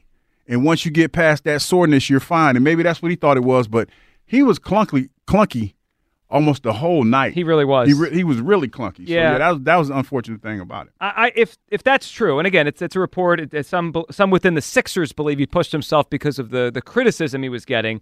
I, I just find that embarrassing. Like th- that's not that's not what a champion does. Ignore the noise and go do what you got to do to get yourself ready to win a championship. Not because oh ESPN's ripping me, I'm going to go play tonight. Like that's that's immature. Like, and that's part of the reason why I'm not going all in on this guy. Like the Sixers, like the Sixers will be here when Joel is not.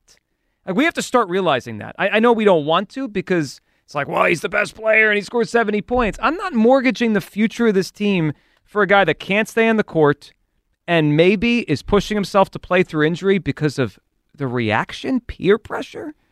Uh, That's not a guy I go in all in on. I'm dead. Then that's Peer pressure is a, a, a hell of a motivator, though. I'll tell you. I'm sure it is, but is it smart? Sometimes not. And and last night was an example. It's it's like this, and, and this is a, this is an analogy that's going to hit home. It's just like Coach Campbell going for it or not on that fourth down play. It's the same thing. It's either a hit or miss situation, and I think that's kind of how Joel felt. I don't think Joel went out there thinking that you know, uh, Jonathan Kaminga, Kamunga, Kamunga, Kaminga, Kaminga. Kaminga. Ebenomini. Ebenomini. Uh, Hugh, well, that's not an easy one. I'm good Joe with that. Kaminga. No, I had it the first time I had it. You had I had it Kaminga. Kaminga, but Jonathan then I messed Kaminga. it up. He's an idiot. he went out there. I didn't think he he thought that Jonathan Jonathan Kaminga was going to get out there and No, fall. I, his of knee. course not. And it just happened that way. And the unfortunate thing was, as soon as it happened, Joe, I was like, damn. Mm-hmm. I already know what the storyline about to be. This mofo hurt again. Yeah, the, the other thing is, why was all that reaction coming out on Saturday? Because he wasn't on the injury report. If you know, we, we all saw he got hurt last was it Thursday in Indiana. So the next game was Saturday in Denver. If they had put him on the injury report and we knew he was injured, I don't think people were saying he's ducking Embiid as strongly because he was on the injury report. Like it's almost like like whose fault is this? Well, you guys created this. You created the, the idea that he ducked Jokic, so that's what everyone's reacting to that whole thing, and then you reacted to the reaction. It's just a whole circle of nonsense. Miles is in Fishtown. What's up, Miles? Hey, yo, what's up, guys? Hey, What's Miles. going on? Um, I have thoughts about Bill Belichick, and then I want to talk about Joel Embiid. Okay, let's hear it. Bill Belichick, uh, he needs how many wins to be the most winningest coach ever? Like 14? 15. I think it's 15. Maybe it's 14 to tie 15 and break the record. I got to be honest with you. Nothing would make me more sad than having to celebrate Bill Belichick because one of his Super Bowls was against the Eagles.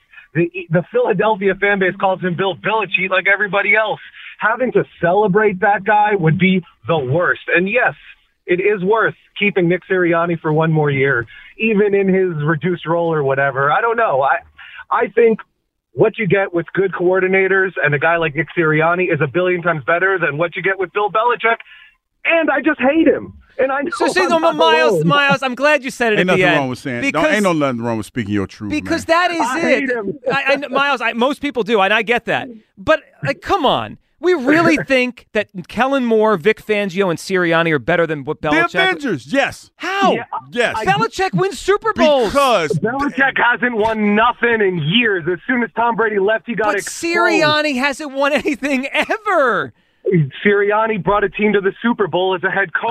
Uh, not Miles. Miles, I'll give him it, but we can all be real. A year removed, the path was Daniel Jones and a third string quarterback, or a f- actually a fourth string quarterback. No doubt. And if they had won those in close games, I would give a little more credit. But they blew those teams out I of the know. water. I know. I, know. I just, seven, 38 to seven. Like they blew them out of the water. I, I get it. I, I just think of Sirianni as such an average coach, and like we're talking about like Bill Belichick or now, it blows me away. Anyway, Miles, what's your Embiid take? Uh, uh, okay, fine, fine. I hate him. That's it. I knew, I um, know you do. I love it. Um, okay, my Joel Embiid take is I really wish that we had traded him at the height of his value because we knew this was going to happen. We know we're banking on a on a generational talent with bad legs. You can't bank on a seven foot seven foot two, however tall he is, with bad legs. And so, uh, what was that? Rudy Gobert. Rudy Gobert got five first round picks. You could have traded for the five best players plus multiple first round picks on any team you wanted for Joel Embiid. And now here we are. His value is only going to decrease. Like, like you said earlier, they don't have a realistic shot at winning the championship. And we just, the, I hope that that big value window hasn't closed because the, that's the value we were going to get out of him. You know, Yeah. And I agree with you. I don't think he's a winner. I just, I don't. Great I like great watching him. score. I think Yeah. he's fun, but Yeah, great. I mean, and there's been a lot of those guys in NBA history, Miles, and we appreciate the phone call. Great scorer, electric player. A chip in the chair, Joe. A chip in the chair. And I think he gives you that. Uh, He's the best player in the NBA right now. He was the MVP. And I understand how everybody feels about him. And I, I'll even go this far. You guys have dealt with this a lot longer than I have, Yeah. so I'm being a little bit more optimistic when it comes to I Joel know. Embiid. And I don't think he's the best player in the league. But this this might be the year. The, the year that the Toronto Raptors won it. Did anybody think that it was their year? No, but Kawhi's better than Joel. Yeah, but Kawhi has a history of being banged up. He does. too. He did. He did. And he, but, he, but he was healthy that year. Yeah. We're not healthy right so now. so so here's me being optimistic once again. What if this is a blessing in disguise? What if Joel getting hurt right now takes him out of the running because it's definitely going to take him out of the Sure. running for the MVP. Sure. and just get him healthy. We go out there and we make a trade for one of these guys. Say Zach LaVine, get a score. We You're take on that contract. get. You're going to see me get ill on the air. yeah, because that's a lot. Of money. It's a lot of money. I understand. It's the- the, Tobias money. Harris is a guard. That's what he is. the He's money- a guard. Tobias. Yeah, it, but and they make a run. I think it's it's all worth it. I, he he he deserves to make a run. Uh, you're going to make me lose my mind. All right, word- I know that 215. word- I know. word- 215 592 9494. We get back your phone calls on all things Embiid. Does it make you not want to go in the trade deadline, or will you still go for it at the deadline? Embiid hurt again. Any news we get, we'll pass it along here. And of course, the Belichick stuff. Did the Eagles make a mistake not going with Belichick over Sirianni? I'm going to give you my Bill Belichick theory, a theory on why I believe Lurie and Belichick could eventually team up here in Philadelphia. This this one hit me last night as I heard all these rumors. 215 592 9494 midday show. Sports Radio 94 WIP. Happy Super Bowl to all who celebrate from FanDuel in partnership with Valley Forge Casino, America's number one sportsbook. If you're like me, Super Bowl Sunday is all about scoring the best seat on the couch, grabbing your favorite football snacks, and placing some super bets. So many good ones out there. There's even props on will Travis Kelce propose after the Super Bowl. I like taking the coin toss bet to start off. FanDuel has so many ways for you to end the season with a win or two or three. Not only can you bet on who will win Super Bowl 58, but FanDuel also has bets on which players will score a touchdown, how many points will be scored, and so much more. New customers join today. You'll get $200 of bonus bets if your first bet of $5 or more wins. Visit FanDuel.com slash G-I-G-L-I-O to sign up. FanDuel.com slash G-I-G-L-I-O. Make every moment more with FanDuel, an official sportsbook partner of the NFL. FanDuel Sportsbook is the official partner of 94 WIP.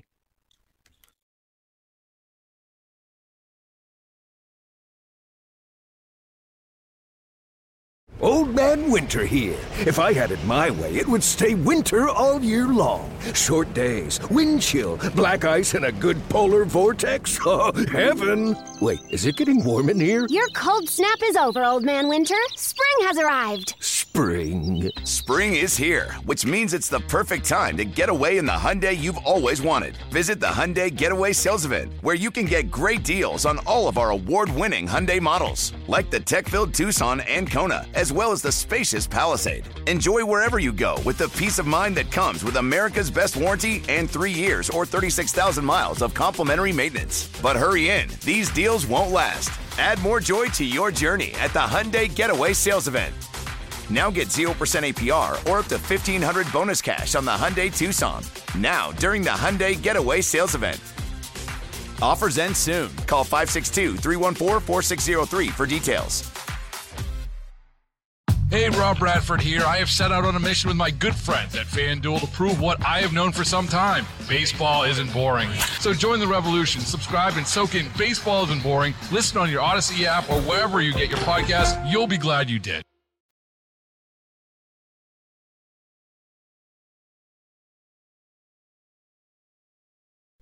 Welcome back. Sports Radio 94 WIP Midday Show. Hugh Douglas, Joe Giglio discussing all things Embiid.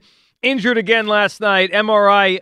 We await the results here. Elliot's going to join us at 12. I'm sure I'll have a take on Joel and what the Sixers should do at the deadline. One week and a day away. I would not go in on this team. I, I don't think it's worth it with Embiid's issues. Pushing all in, I Joe. know. I'm pushing all in. He's got a list of trade targets over here. One I'm already been traded, but it was, you know. I, I mean, it's my, it was Play- my favorite player- name on the list. Listen, I can't kill a good can a idea double- just because the Pacers stole it from you. can Do a double trade. Yeah, yeah get him over here. Douglas okay? Yeah, I guess. We'll see. Embiid, does, it, does his injury and all, all the injuries change the way you approach the deadline if you're the Sixers? And of course, Bill Belichick out of Boston. The rumor last night was the Eagles were in. If Sirianni did not, I, I guess, listen or agree to their uh, the way they want him to structure the staff, he would have been out. Potentially Belichick, and I believe the Eagles will regret it. I think it's a mistake choosing Sirianni over Belichick. Was it one? We'll talk about all that. All right, let's hear from Ross Tucker here. Ross actually thinks a year from now, the perception of Belichick among fans, because we just had a caller five minutes ago, ten minutes ago. It was like it was coming with all these reasons why I didn't want Belichick, and then he eventually just let it out. He just doesn't like him. I mean, Don't that- like him. and attitude, that's fine. Funky, funky little attitude. But will everyone feel differently if maybe Belichick does TV for you? Ross Tucker this morning with Joe and John on all that. So number one, and, and you guys heard it here first. He's I'd be I really think he'll do media this year, and this is the way fans are. I think he'll do media this year, and people will see a different side of him because he's not at a press conference talking about his team. He'll show some insight. He'll show some personality. Guys, nobody wanted him. But what I'm saying is, I believe after this year, People will like are going to start to like him Yeah. because of what he's like in the media. And the same people that would say they don't want him now, you'll be a year removed from his Patriots time. He'll he'll be on TV and they'll like what he says. And a year from now, people will want him.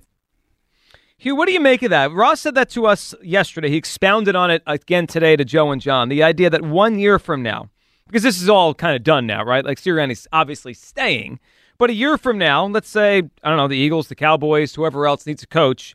People are going to be more in on Belichick a year from now, a year removed from coaching, a year removed from you know bristly press conferences and more of his personality on TV because everyone thinks he's going to do TV, and then it won't be as um, it won't be as difficult to sell him a year from now. What do you make of that? I don't know. I, I think that he brings a lot to the game as far as knowledge is concerned. I don't know about personality. I know a lot of people believe that that's the case, and you know we talked about it yesterday, and I, I said I could see that, but I don't really see his personality coming through. Where you like, oh, he's a nice guy, and then turn back around and he turns back into this curmudgeon and go out there and coach. It doesn't work like that. I, I feel, you know, what's funny, Joe? I feel like the worm is starting to turn as far as far as players and coaches slowly, but you're hearing a lot of players come out now and complain about coaching. Well, they're babies. Yeah, but but they carry they start they're starting to carry a little bit I- of weight. You're right. It's it's starting to carry some weight, and and to me, that is amazing. You know, we talk about um, Eric Bieniemy in in with the Commanders Mm. and the fact that they complain they ain't won nothing in ever, and they complain about the work ethic that he brought to the team coming off of a Super Bowl. You know, I wonder if he'll even be a coordinator this year. He You- you hasn't see been what I'm saying? hired to Like- be a coordinator. Like it, it's and it's also interesting that there's a lot of guys that if they don't like certain things that the coach is doing, they run up to the they run up to the uh they run upstairs. They run to the to the GM or the owner, yeah, and com- and cry and complain. Hmm. Which in my back in my day with leather helmets or whatever, that never happened. That happens a lot now. Happens a lot in the NFL, more so than you think it does. I'm sure it does. I do think after a year, we'll look at Bill Belichick as more big picture. Like if he's available next year, and we need a coach, or any fan base needs a coach. It's like look at all he did, rather than he stunk this past year. We're not going to watch him lose a single game next year if he's not a coach. He'll just do TV stuff or whatever. All right, I want to throw a theory at you, and then we'll go back to the phones here. I have a theory on why there's something here with the Eagles and Belichick. I, and, and it's the Jeff Lurie theory more than anything else. You ready for this, Hugh? I'm- I'm- have a I can't theory. wait. Can't All wait what we got. You know how we uh, talked Monday about how Andy Reid is becoming the GOAT? Yes. Do you know who probably would be embarrassed by the reality of him at one point firing the GOAT? Jeff Lurie. If I'm Jeff Lurie and Andy's becoming the GOAT, I, I have to live with that, right? I fired the greatest coach of all time. You know what's a way to stop that from being a reality? Hire Bill Belichick. Hire Bill Belichick. Hire Bill Belichick. Bill Belichick. Yeah. Well, I mean, you know what he would do? Those, th- those, they, I always give Kyle, Kyle He's ammo ready. every day. So if you hire Bill Belichick, Belichick breaks the record here. He pushes further ahead of Reid. Maybe you win a Super Bowl, Bill Belichick here. It makes it harder for Andy to catch him, right? If, if Belichick ever coaches again, we laid it out Monday, Andy could do this in five or six years. Mm-hmm. If Belichick arrived here with the Eagles or to any other good team and won a bunch of games, playoff games, Super Bowl, it makes Andy's climb to number one harder. And I'm sure Bill doesn't want to give up the throne of being the greatest coach or having the record. I mean, it almost feels like an unholy alliance that could come together here. I, I think there's something to it. If I'm Jeff Lurie, I, I mean, I love Andy Reid. I thank him, but I also like that's a bad stain on my legacy that I fired that guy. Not, not. I think Oh, it is. Uh, oh, Joe, it I don't- is. I don't know about that, Joe. It is. I look would at you it would more you so- feel good if the, if you fired someone and they became the best of what they ever did? Doesn't Ray J feel good about finding Kim Kardashian? I mean, because it's the same thing. I'm just saying that's this is my bad analogy It's- time. it's similar. It's, the- it's it's similar. Yeah. It is similar because he made a song about it. All I'm saying is this: you gave Andy Reid a shot that nobody else would have ever given him. That right there makes you a part of his legacy. But then you fired him and he had more success without he- you.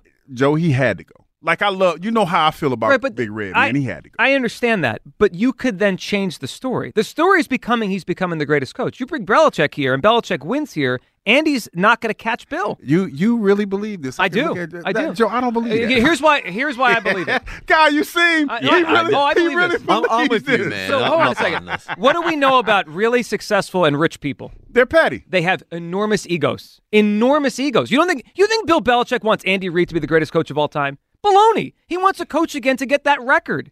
I'm I, I know he does, but but Andy is is approaching that record, and he's probably going to get it. unless Bill comes back and wins for two more seasons. okay, then Andy's when- not going to catch him. Then He's gonna he's got not going to catch him in two more seasons, but I think Andy's going to catch him. I don't think so. You don't think so? Andy right now is what sixty or so wins behind Belichick. Mhm. If Bill if Bill never coaches again, I think Andy catches him. If so Bill if you say two more seasons, you don't think Big Red catching? well, if Bill comes back and wins thirty more games, and forget playoffs, I don't know if he wins another Super Bowl. If he wins thirty more games, and he's not getting a ninety more wins. He's sixty five. He might. What's that? Five years, six years? That's math. So that's like sixteen wins a year. Now we're now we're doing hard Yeah, math. yeah, here. we're doing I don't hard. think Andy will catch Bill. Are we Bill are we counting back. playoffs? Sure. Okay, I, Andy, Andy Andy could probably do that in what seven years? Uh, seven super successful years. I'm just saying. Andy Reid math. likely catches Bill if Bill sits out forever. Bill comes back, wins again. It's harder. Bill pe- breaks the record. Bill's the number one coach, and Jeff Lurie doesn't have to say I fired the greatest coach of all Hey, time. listen, as petty as I am, that is super petty. Rich guys with egos. What do you think, Kyle? I couldn't be more on the op. Like Mm. you're missing the part where Jeffrey Lurie discovered Andy Reid. he did. Jeffrey Lurie uncovered this guy, and it's not like he fired him after two years. Things went bad. Like we had a long run with Andy Reid. He spent 14 seasons here, and then he had to go. Obviously, when things were you know so bad that south. that yeah that that they needed a, a change of voice, and, and it wasn't like a, a bad firing. It was an amicable split. Andy Reid got hired by the Hmm. Kansas City Chiefs immediately. The Eagles did him a favor by you know getting it done early in the process, give him the opportunity to land right back on his feet. Like I think if anything. Jeffrey Lurie's ego, it, it- he almost has some sort of sense of pride that, like, I, I birthed you. this man into the NFL world. Yeah, definitely that. You don't think made the ego's there that he's going to become the goat, and I'm on my fourth or fifth coach? in No, 15 Jeffrey years? Lurie discovered the GOAT. Like, congrats, Jeff. This is good. But Andy Reid is You going. guys, this and- is a spin no, job. No, you're a spin job. you, when Andy goes to the podium for his Hall of Fame speech, he's going to thank Jeffrey Lurie for giving him his first opportunity in the NFL, not say, this dude fired me. I, did everything to I agree him. with that, but deep down, he's got to regret it, and he can fix it. He could Hmm. change it by bringing. I'm, I'm telling you, the ego with these guys is off the walls. F- the Bill and Jeff eventually could form together to make sure Andy's not the greatest coach of all time. And that's a Form together. fact. It's not like he's forming a Yeah, robot. they're Voltron. They're, they're going to form together to make They sure come Andy together. Reid They does not become they they great. they join forces. You want to do Avenger stuff? They join forces, and they would make sure Reid's not the greatest coach. Well, Andy Hey. passing Bill is also good for Lurie because that we never had Bill, right? We could say our guy was the goat, not the Patriots guy, and we beat Belichick in a Super Bowl. But you know what's best better for Jeff? Winning.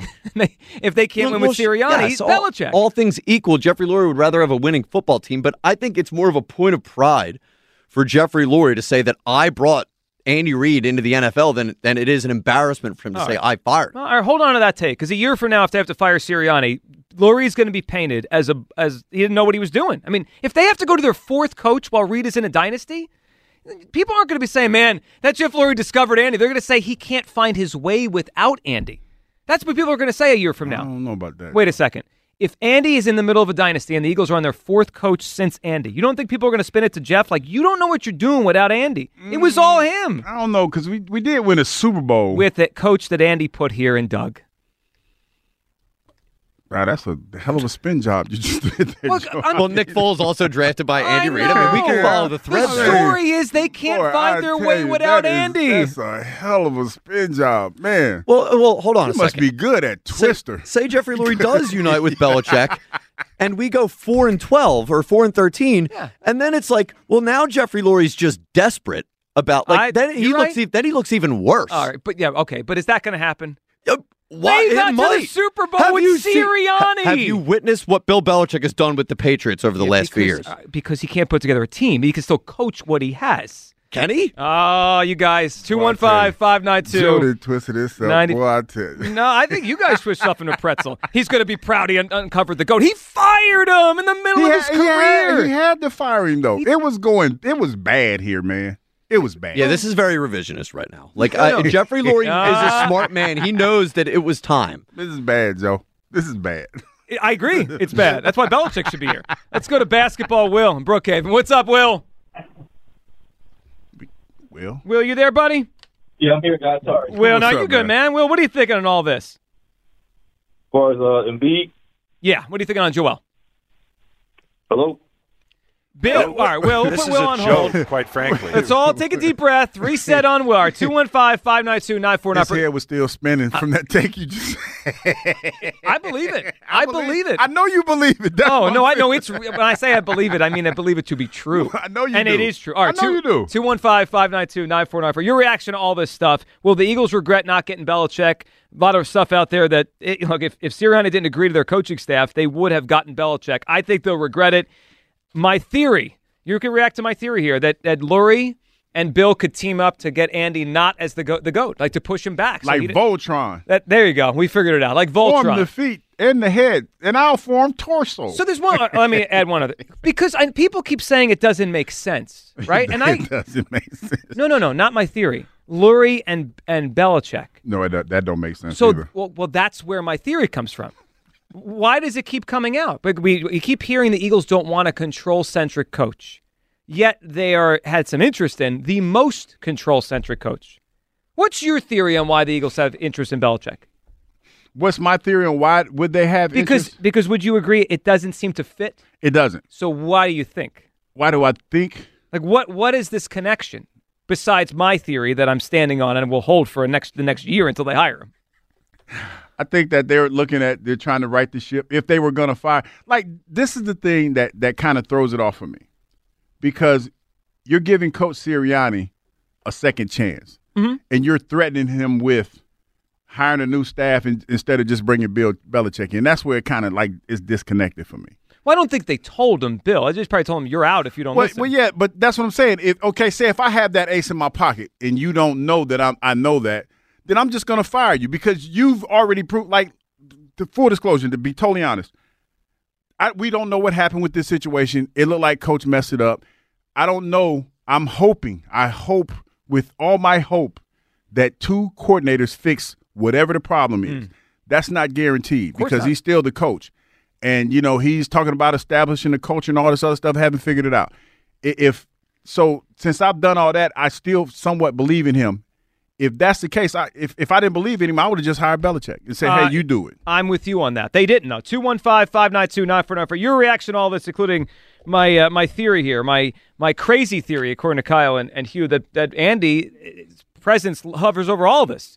That if Jeff hires Bill eventually, he makes him the number one coach ever. They win together, and Andy gets pushed down. That's a lot list. of hate, though. It's not hate. That is a petty hate. No, I think I, think competitors don't want to see other people better than them. I I always think Well, I have always heard that. I remember my wife used to tell me that all the time. She I always think it's baloney. Nobody wants to see you do better than them. You, you ever hear when like the best of all time or has a record says, "Oh, I hope the next guy breaks my record"? Mhm. No, you don't. That's baloney. I I don't think competitors feel that way. I think they just say that so they don't get roasted by the internet. You want this guy to break your record? Yeah, of course I do. No, you don't. No, I heard, not deep down inside. Right, I heard Brady yesterday say, you know, something about uh, Mahomes. Right, if he eventually gets more Super Bowls, you think Tom Brady really believes that? That he wants that he's be okay if Mahomes beat him? No, he's a competitor. He wants to be the greatest. Well, I, okay, but that's one thing. But what about like the person you mentored or you brought along? You would want to see them succeed. Andy already has succeeded. Well, uh, right, but so I'm, Say- I'm saying you- you wanna see them shine. Yeah, you like see be, them go shine. past Bill Belichick. That's a notch on your belt as But the it- one that discovered him. I agree with that, but it also spins back to you because you're also part of why he's not here. Stan and Drexel, what's up, Stan? Hey, uh, what's going on? Yeah, first first time caller. Um, I, I, I got to tell you, I'm, I'm fairly disappointed in what I've been hearing. About what? Um, specifically with the Joel Embiid take. Uh, I got to tell you, man, this is ridiculous. What is? And, and it's, and and it's ridiculous. Your take is ridiculous. So th- wait, hold on. Let's just make sure we're on the same page. My take that because he's hurt, I don't want to trade their first round picks for help this year because it's probably not good enough. What are you holding on to them for? The future, are the whole the. Stan, the future of the basketball team. The future. Yeah. Who, who are you drafting? That's going to replace Joel Embiid. No, no, no, no, no, no, no, no. It's not about. It, I, I could trade those picks for players. I, Okay, when you so- when so you what hold on, hold on, hold on. When you trade for a player this year, right?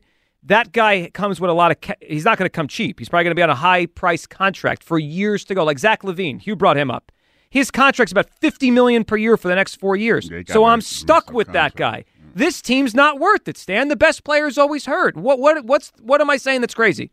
So your your alternative is so your event you're you're talking about then the alternative is moving on from Joel Embiid. No, I didn't say that. Okay, so then what's the point? You're, then what are you doing with these picks? Because what I'm saying is you're going to trade.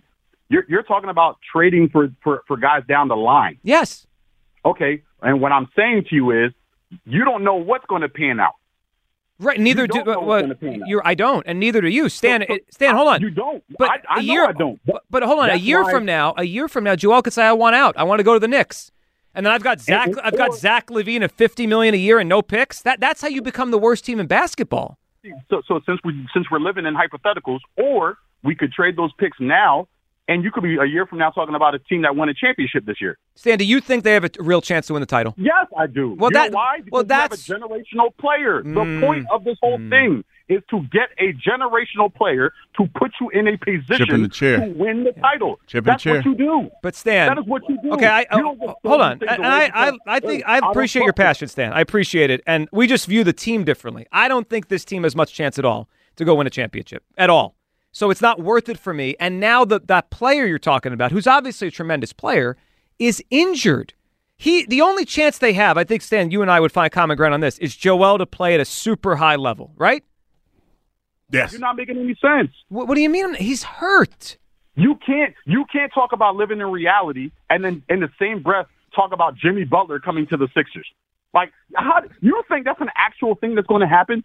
No, I, I don't. not I don't think that's going to happen, Stan. I don't. That can't, that Yeah, that's can't more be wishful that, that, thinking. that can't be that can't be reality. And then you talk about the maturity thing of why he played. It couldn't be just maybe he felt like, hey, the team has lost three straight, and I want to be out there for my guys because I know Reese is down. I know Harris just came So is back. that I know smart, Stan? That's- that's- that's fight for my smart? Is that no, smart? It's, it's just I want to do this Oh. because I want to be selfish. But yet, guys like LeBron who are subbing his coach and subbing his his teammates, that's not immature. So to oh, so we're going to criticize Like, what are we LeBron. talking Hold on, hold on. So we're going to put we're going to put Embiid on a pedestal and criticize the way LeBron does player, things. Name him. I brought up LeBron because he just did it last night. Uh. it doesn't matter who it is.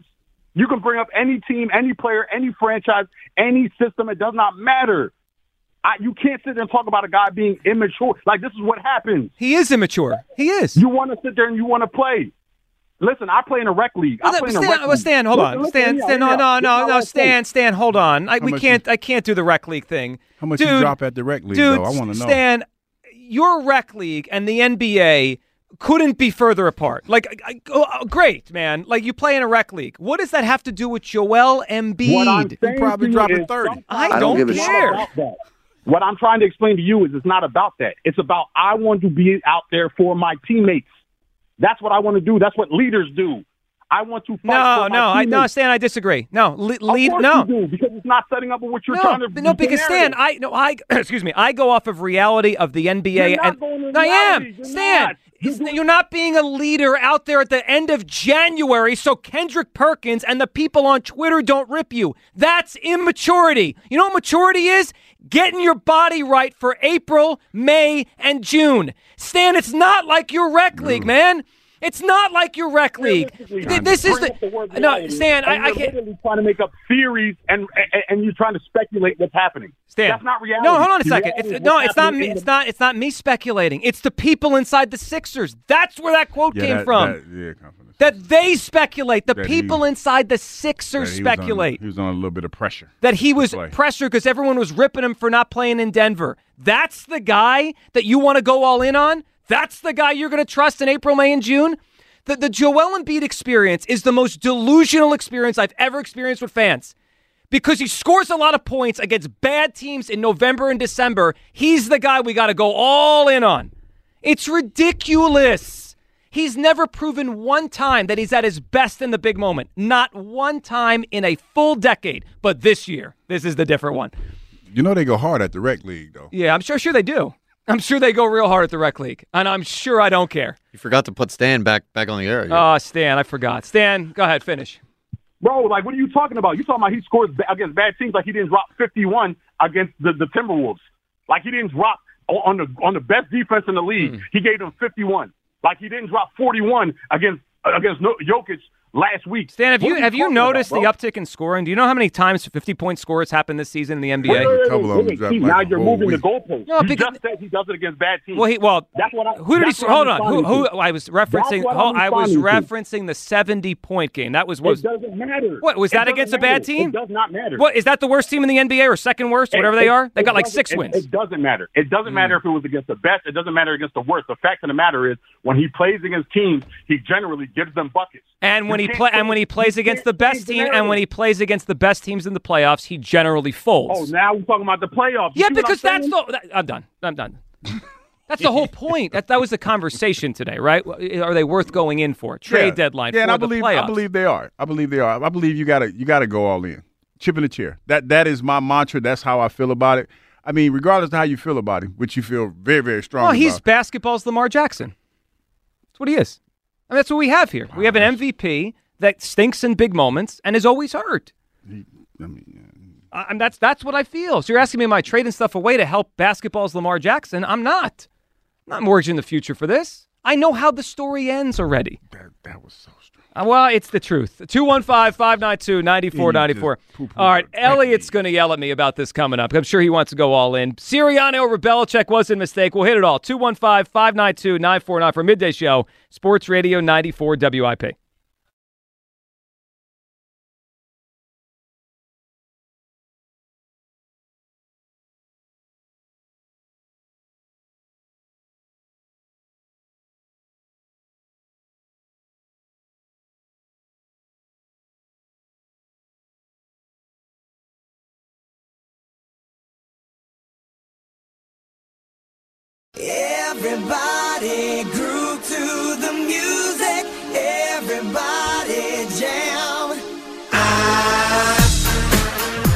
This one, Hugh?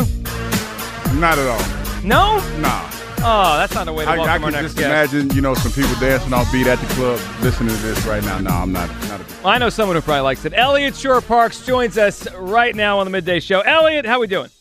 Man, I'm, I'm dancing on beat to that right now. You got Like, That's a, that's a banger right there, of course. That's, absolutely. nah, I would not consider that a banger. No, it's not a banger. It's not a banger, but but but but it is a great song. It Probably is. Not enough praise to be a banger, but it- it, but it is a great. Song. It, it certainly fits in. At least he knew he oversold it just a little bit. That's bit. okay. He knew he That's oversold what we do on WIP. We oversell sometimes. Better to oversell than undersell. Elliot, hopefully uh, this injury for Joel Embiid, it, it was oversold last night. Hopefully it's not as bad as it may have looked or we think. But let me ask you this, Elliot, as we, uh, we're a week and a day from the NBA trade deadline. Do you think that the Joel injury situation should change the way the Sixers approach the deadline? And obviously, meaning by that, not going all in because of the fear that he's going to miss a lot of time here. No, absolutely not. I think if any, if it changes anything, I think it puts more pressure on them to go out and do something because for for two reasons. One, when Joel is healthy, they're 26 and eight. They are arguably the best team in the NBA when he is healthy. The Celtics are right there with them. The Bucks have played good, uh, but they're arguably the best team. And so I think that you have to look at reinforcing this roster because when this roster is healthy, they're the best. But but let's say that he's not healthy.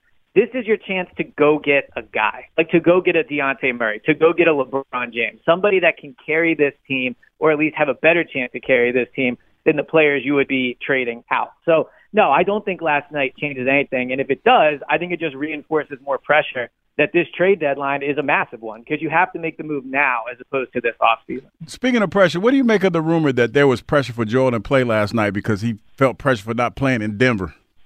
Yeah, so I, I'll say, I'll start by saying I was happy Joel played last night. Like I, I like to see Joel. The team had lost three straight games. They didn't have Maxey. They were missing other key guys. Like I like that Joel wanted to go out there and play. I thought it was like an admirable thing, admirable thing to do, and I thought it was a good leadership thing to do.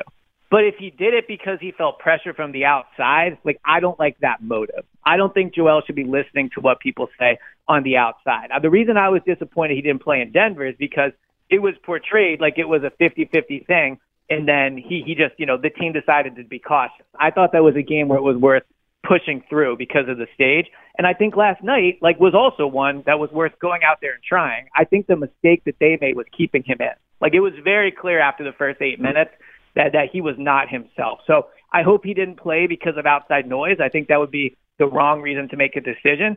But the real mistake that was made was keeping him in. Elliot, who do you blame more for when this happens? And it's happened many times over his career where he's kind of half in, half out, 50 50, and then he's the one that says he's going to give it a go. I mean, we know there's doctors there that will look him over, but I think a lot of this is they're going off of what he's telling them, right? If he says, I feel fine, they're not in his body. They're going to say, all right. And if he says, I, I'm in bad shape here, obviously they're not going to push him. It, it's weird because we don't know why he plays when he does or doesn't when he doesn't. It, uh, we just see whether he's on the court or not. Do you have more frustration with him when this happens, or is it the team for not saying, hey, Joel, you need to just sit tonight?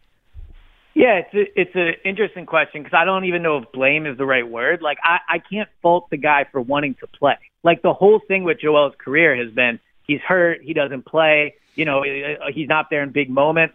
So I that's why again I thought last night like was an admirable decision. I thought it was the correct decision for Joel to make. So you know should there be someone sitting there and going look like you can't play? And I think we saw that it was very obvious when that game started that that he shouldn't have been out there. So for last night, if I had to say who I thought dropped the ball more, I think it was on the Sixers, and I think they dropped the ball in Denver too. Like they, they helped create the perception that he was close to playing. Right? I mean before the game he wasn't on the injury report. He warmed up. He traveled to Denver, obviously. And so the perception was he was going to play. And I think that's on the team. And then last night, you look at it again, I think a good decision by Joel to go out there, but they needed to be, you know, for better, for lack of a better term, like the adult in the room and say, "Hey, man, like we like that you want to play, but but you're you're out, like you're not playing anymore." So I think last night was more on the Sixers. We're talking to Elliot Shorr-Parks here. Sixers, Joel waiting for MR, MRI results, and then obviously there's a big offseason going on right now with the Eagles. Elliot, what do what do you make of the Belichick stuff that keeps coming out? Yesterday, Greg Bedard up in Boston on 98.5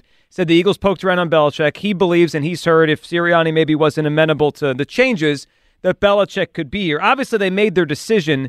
But it does seem like, from a lot of different reports, Florio, Greg Bedard, they poked around the Belichick. What do you make of how this whole played out and what we're hearing? Yeah, I think the Eagles dodged a bullet. Like if they actually had interest in Belichick and it didn't work out, I think it's one of the best things that's happened to this franchise since they didn't hire Josh McDaniels. Like I think Belichick would have been absolute disaster here. And if the reason that they they you know in some ways picked Sirianni over Belichick is because Sirianni was willing to work with them on the staff, then that's even more of a reason why why I think it's good that Belichick's not here. Belichick coming to this team would have been a disaster. He doesn't work well with people. You saw that in New England. He's not a good head coach if he doesn't have Tom Brady, and he can't fix what the main problem with this team is, which is that Jalen Hurts took a step back last year. So if they had interest, like I think that would have been a mistake. But my main takeaway when I heard that was man, like great thing for this team that it didn't work out because they're in way better situation with Nick Sirianni as their head coach than they would have been with Bill Belichick. So I'm on the opposite side. I think they made a mistake here not going with Belichick, but they're going Why? with with the, because he's a better coach than Sirianni. How's he a better coach? Elliot, his Tell me. His entire career in the NFL. With Tom Brady. No, With not not just Brady. with Tom Brady. He got the Browns to the playoffs in the 90s. He took Matt Cassel to an 11 win season. They scored 420 points with Matt Cassel. He's Yeah, a bad. the No, Eagles- Elliot, hold on. Eagles He's a won- the, the Eagles won 11 games last year and made the playoffs last year. So your feeling of what Belichick accomplished without Brady is the floor of why you fear, feel Sirianni can't do the so, job. there, but there's more to it. What I believe is Bill has lost it as an executive. He can't. He, he can't do it. I mean, he's he's just a coach now, And here, he'd have players. He doesn't have players in New England, albeit it's his fault he doesn't have players. But I don't think he's lost it as a coach. I think he doesn't have the play, or didn't have the players. I mean, Elliot, Andy's last three years here are the same as, as Bill's last three years in New England. Doesn't mean you forget to coach. You just have a bad few years. Well, so a couple things. One, Andy was, I believe, 55 when he left the Eagles. Belichick is 72. I don't know many 72 year olds that have had success that are super open to changing the way they do things. So you're right. Like part of his downfall is personnel. But if you think Belichick would have came here and worked with Howie Roseman, then I think you're being delusional as to how this would have worked out. Like in Bel- if you read the coverage of how it fell apart in New England, because he didn't listen to anybody. He wouldn't, you know, he wouldn't work with Kraft anymore. He was only hiring his own guys. So I agree that look, if Belichick wanted to come in and be a defensive coordinator, yeah, maybe I'd have some interest in that. Although I really wouldn't want him in the building. But if he wanted to do that, like I might be open to it. But as someone that's running the team and is going to have say on things, no, I don't think he's proven at all that he's the guy for the job, unless you're bringing prime Tom Brady with him. Well, that's not happening because that those days No, are it's a over. wrap. Kiss the baby. All right, so Elliot, what do you think about how this played out? So I think we discussed last week the Fangio thing, but now it's complete, right? The whole thing is complete because Kellen Moore is on offense. What what's your updated take on the coaching staff, specifically the Kellen Moore hire? Yeah, so I think Kellen Moore, there probably, and you maybe you would know the answer to this off the top of your head, but there, I don't think there's probably another offensive coordinator in the league that has called plays for what will be now a, stri- a sixth straight season without being a head coach. Hmm. Like there can't be many guys that are, have have as many as many reps at doing this in a row as Kellen Moore does. So I do think that from a pure experience standpoint, this is an upgrade. Like I, I think that Brian Johnson got a bit of a, a bad rap here. Like I think he was a better head- a better coach than he was given credit for. But I think his inexperience hurt the team last year. I think Kellen Moore is going to come in, and while he's not as experienced as Vic Fangio, I think he brings experience. Like he's done it a bunch of years in a row. He's called plays for multiple uh, quarterbacks. He's worked with multiple head coaches, multiple franchises. So I think he just has a lot of experience that Brian Johnson didn't have.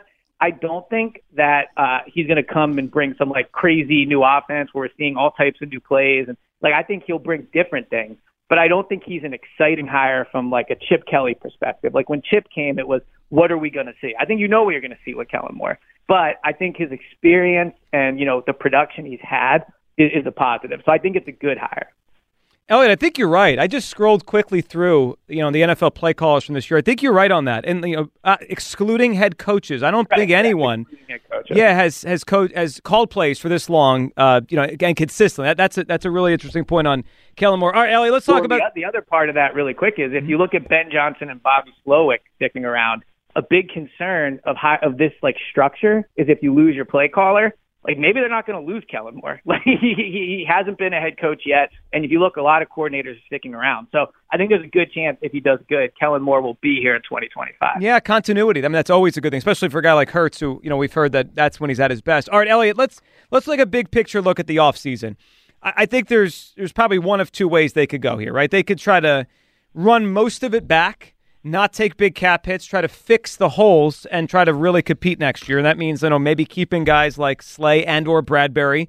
Or they could take a sledgehammer to it, and Howie's done that before when they've kind of felt like they're in some trouble here. Elliot, what do you think they should do? What do you think is more likely?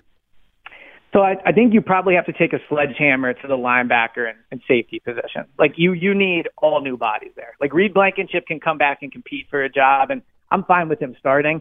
But you need another safety opposite uh, Blankenship. Sydney Brown, I think, has potential, but he's coming off a major knee injury. You can't count on him being a starter. At linebacker, you know, if you want to bring Zach Cunningham back, sure. If you want to give Nakobe a chance in camp, like whatever. But I I think you have to go out and get impact players there.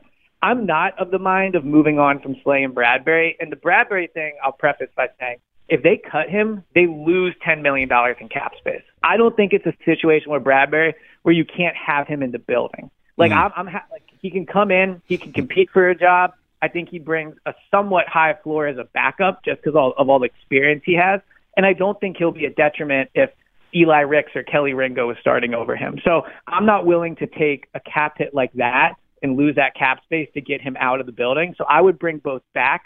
But with Bradbury, the expectation is like you got to compete for your job. Mm. You think Bradbury could play safety? Sometimes, sometimes corners do do it. Rod Woodson did it late in his Uh, career. Troy did it. Troy Vincent did it Troy late in his did it. career. Yeah, when he I think he went to Buffalo, he Yeah. played safety. I just I don't know if Bradbury has like the agility and the, the to to to do Definitely that. does and not also- have the hips to do it because he got Right. and I also don't think he has the speed. Like you, s- I don't certainly couldn't play single high safety. Right. And he's not a good tackler, so I don't really think you want him as your last line of defense. So I, I think his role at this point is you got to hope the coordinator gets better play out of him, or he's like a great backup to have in case someone gets hurt. Yeah, it'll be interesting how they play it. I mean, they probably can move on from one of these guys to take cap hit, but you know, once you start doing two or three, it really affects the cap. Elliot, always appreciate hopping on, and we'll be listening when you're on on WIP, and of course, Clap Your Hands podcast. I'm sure you guys will be reacting to the uh, the Embiid injury whenever we get the news. Absolutely, absolutely. Yeah, subscribe all your podcast platforms. There he goes, Elliot Shorr-Parks. We'll talk next week. Thank you, Elliot. I'm good. Talk to you later. There he goes, Elliot. He thinks the Eagles dodged a bullet here by not hiring Bill Belichick. I think so too. I, I think that there would have probably been a culture disconnect with the way that he does things. And like I said, man, the kids are sensitive now.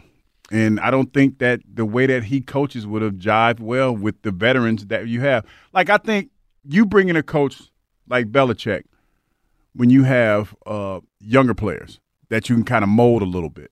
This is a this is a great mix of veteran guys and young guys. I don't think it would have probably been a great fit. I really don't. So you may be right on that. I also think couldn't the Eagles use a kick in the butt? They can. We just No, tried they- the they Sirianni rah rah stuff, and they and they basically laughed at him for the last seven weeks and didn't can. try. And you know what? And I feel like, you know, especially on that defensive side of the ball, that there's going to probably be a little bit of a kick in the pants. Well, with Fangio. yeah, this defense did not have an identity. But I think that is probably easier to do it on the defensive side of the ball because there's probably going to be a lot of those veteran guys Mm. that probably won't be here next year. You know, I read a report. I don't know how true it was, but I was, you know, scrolling through my, my, my timeline, and there was some speculation on whether or not Fletcher Cox was going to come back for another year and Well, play football. Yeah, I mean, I still think he has some stuff in the tank, but maybe he. Who knows if he wants to anymore? Yeah, it's been a yeah, long he might, time. he might just want to go hunt, go off into the sunset yeah. somewhere. Also, the Eagles have to start turning the leadership over in this team to the young guys, right? That- we got to do this at some point. I know if Jason wants to play, they're going to welcome him back with open arms. But at some point, it's almost like you delay the inevitable of turning the team over. These guys are not going to be here forever. No, they're not. They're not. And you you're gonna have to do a, a reset at some point. And that's you know that's a really interesting part of the offseason. I mean, Elliot seems to think that there's a chance they run a lot of this back. I mean, I was I was not prepared for him to say Slay and Bradbury both I don't. back. I don't think so. I, I I think it's hard. I think that's a hard sell to your fan base and to the philosophy that I feel like you're gonna try to implement when you bring Vic Fangio in. I don't see like the the biggest issues that we had. People talk about the pass rush, and we Mm. were talking about it this morning. How the pass rush was lackluster compared to what it was last year. The safety, the, the- excuse me, the corner play was not as good as it was the year before. It was yeah, it went from good to bad. And that goes hand in hand, man. And I'm sitting in there and I'm I'm listening and I'm like, you got to get better play from your corners. If you want your pass rush to be better, then you have to get better play from in run support, and you have to get better play in in in when they're throwing the football, pass protection. Well, pass pass defense when you're getting after the quarterback. Sure. you have to have that. And if you got guys playing 10 to 15 yards off the ball, nobody's ever going to get there. Well, and of course not, because the quarterback gets the ball in their hands so fast. I mean, Yeah. that, that's that's definitely part of it. I just I, I find I can't wait to see how Howie approaches this offseason because there really is two paths here. They could try to patch it together, go in again next year. You know, think of themselves like the ten and one team that just had a bad stretch. We'll figure it out. We'll add a piece here, a piece there, and we'll go compete for a Super Bowl next year. Or they could look at themselves from a big picture and say, you know, we were outscored for the 18 games. Maybe we got to make a lot of changes here. I don't know. I mean, as I sit here on January 31st, I have no idea which way the Eagles go this offseason. 215 592 9494. Let's get back to the phones. Here, a lot to react to. Obviously, the Joel Embiid injury. We're waiting the MRI results.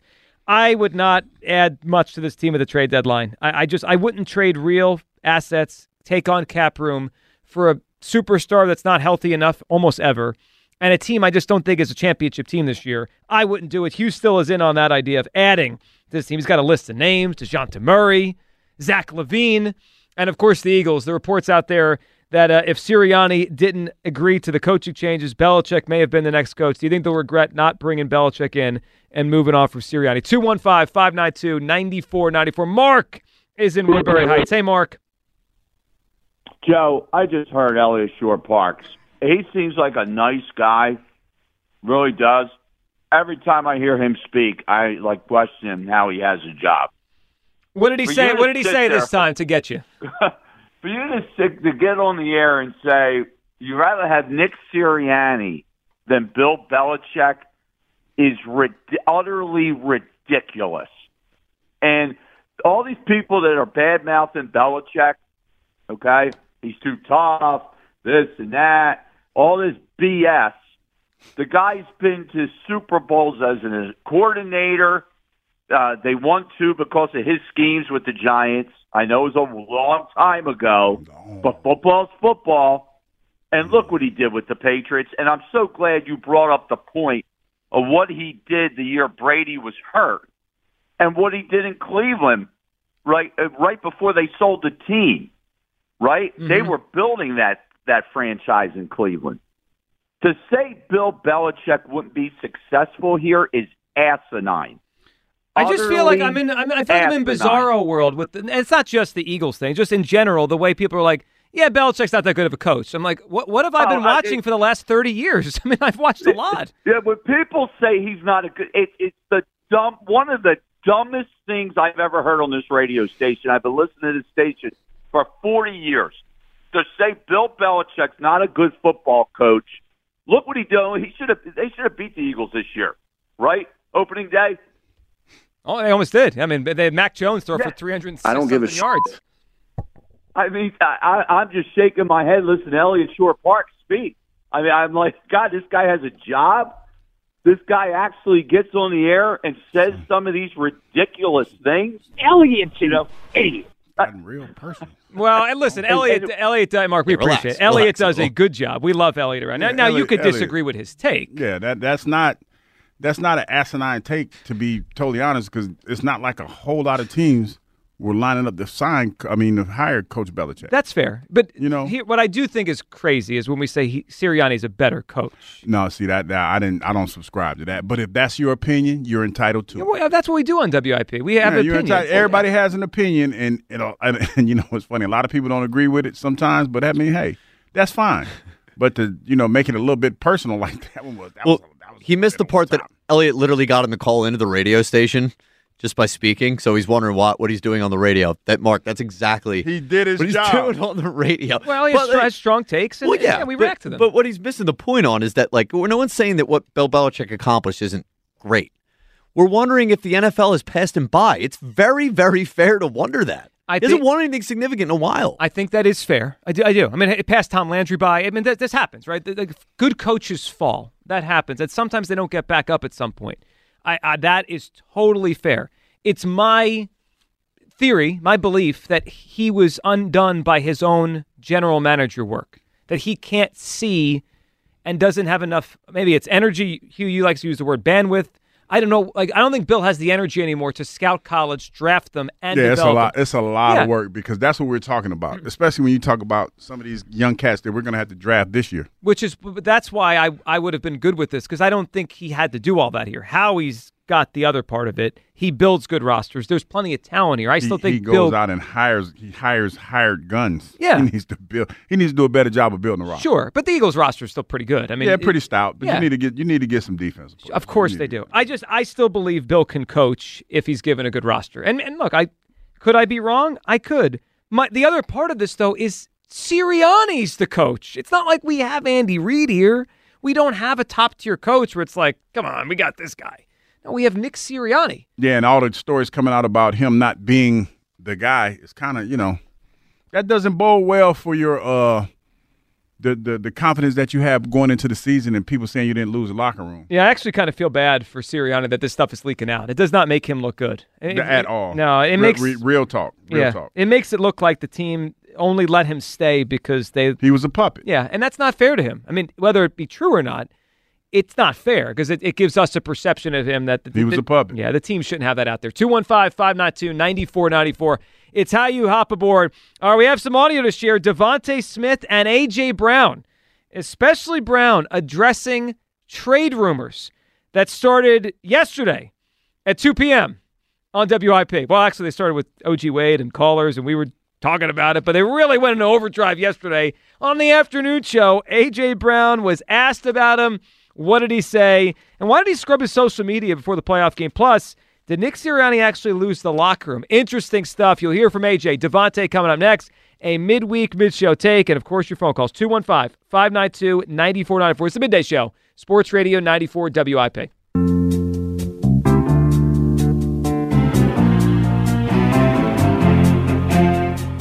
Imagine DeVonta, uh, an Eagle squad without AJ? Um, don't go breaking my You know, man, we we grown so close, man. You know, I I enjoy every second of you know playing together. Um, so yeah, man. You know, glad glad he's here. You know, hope that you know the media doesn't try to break us up, man, like like they're doing. Uh oh. DeVonta. Welcome back. Midday show. Hugh Douglas, Joe Giglio, DeVonta Smith there on with Kay Adams up and Adams. So both DeVonta Smith and AJ Brown today joined Kay Adams on her show on FanDuel like the media TV. trying to do. Like, you mean like I I don't want to trade DeVonta or or AJ. That's just no, he's talking about you.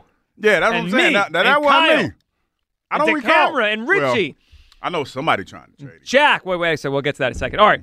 We also have AJ Brown there talking about the social scrub. Remember that whole thing right around the playoffs? He scrubbed his The social, social media, scrub. and we know what all that usually means. It means the player's unhappy, he wants out, he wants money.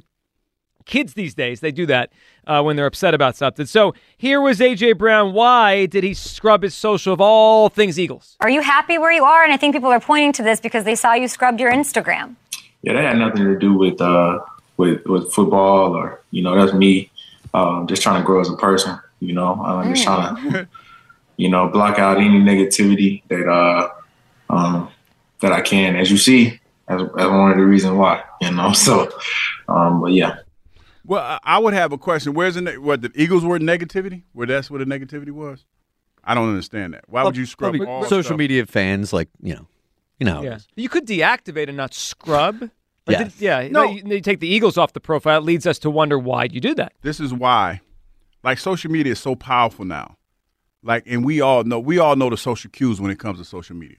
When you block somebody, that means they're like basically they're, they don't exist anymore to you. They're dead to you.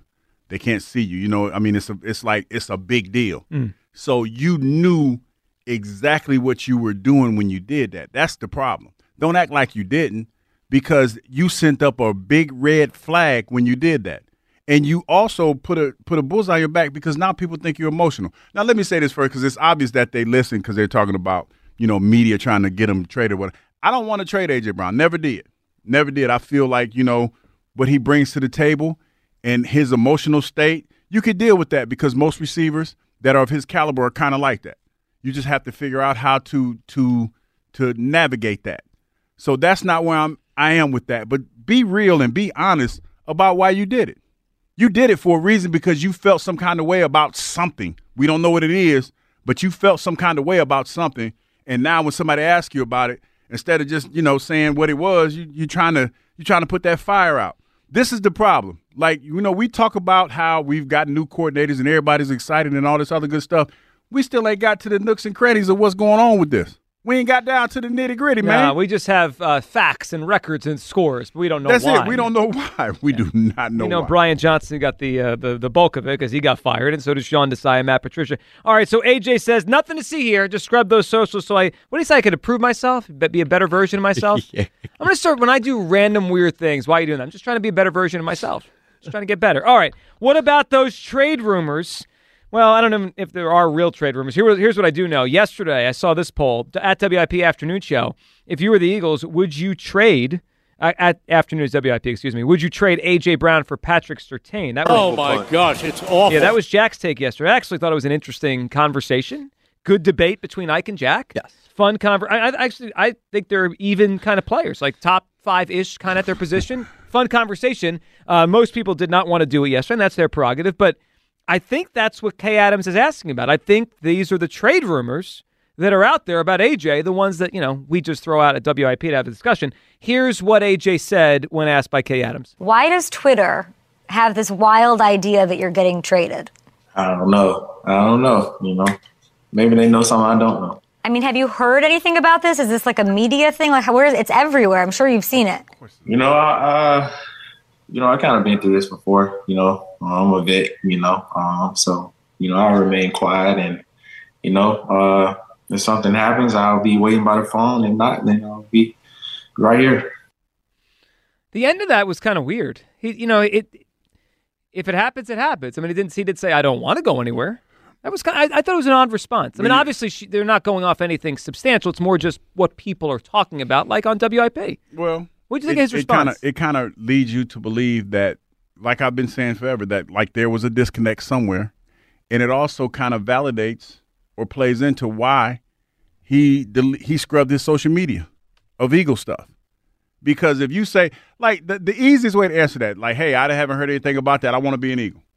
That's it. Yeah, that- if exactly. the- if- I agree if- with you. If if that happens, then I'll deal with that when that happens. But right now, I want to be an Eagle. Like you're being passive aggressive, and you wonder why. Like a lot of times, and this is this is media one on one, young fellas. I'm about to sprinkle y'all with a little bit of game. The t- any time that you get on a social site with everybody watching what you say and what you do, you have to be very careful at how you handle yourself. You have to be careful the way you answer certain questions, and you have to be careful when you scrub your social media because people read into that. That's what we do on social media. We read into everything. So to be honest, if you want to be, if you want to keep it 100, you started these trade rumors when you scrubbed your social media, and you you led people to believe that you didn't want to be here. I, I also think it's a little disingenuous, and I know Kay Adams is just like a, she's just wondering what he thinks. She's asking a question, but like none of this is crazy. We just watched the best team in the NFL trade the best receiver in the NFL, right? Tyreek Hill two years ago was traded, and they keep winning because they didn't want pain. Right. So so it makes any NFL fan would wonder: Is it worth it to keep my receiver? Can I build a better team a different way? The Eagles don't have any defensive backs that could play. I mean, I I, I think the idea of all this is certainly reasonable. Do I think the Eagles are actually going to do it? No, I don't. I don't think. Do I think they should do it unless they return as special? I wouldn't. And then also, we watched them yell at the quarterback on the sidelines this year. This is all. This when you create a recipe for, hey, should they trade this guy? The pot has been filled all year long with AJ and Brown. you help fill it. right. Like real talk, you help fill it. I don't think that that AJ wants to be gone, but you've played a part, of course, in the narrative that has been created. I mean, let's just keep it real. And and for you not to sit and then on top of that, the way that you answer the question further plays into the narrative. I mean, seriously, it does.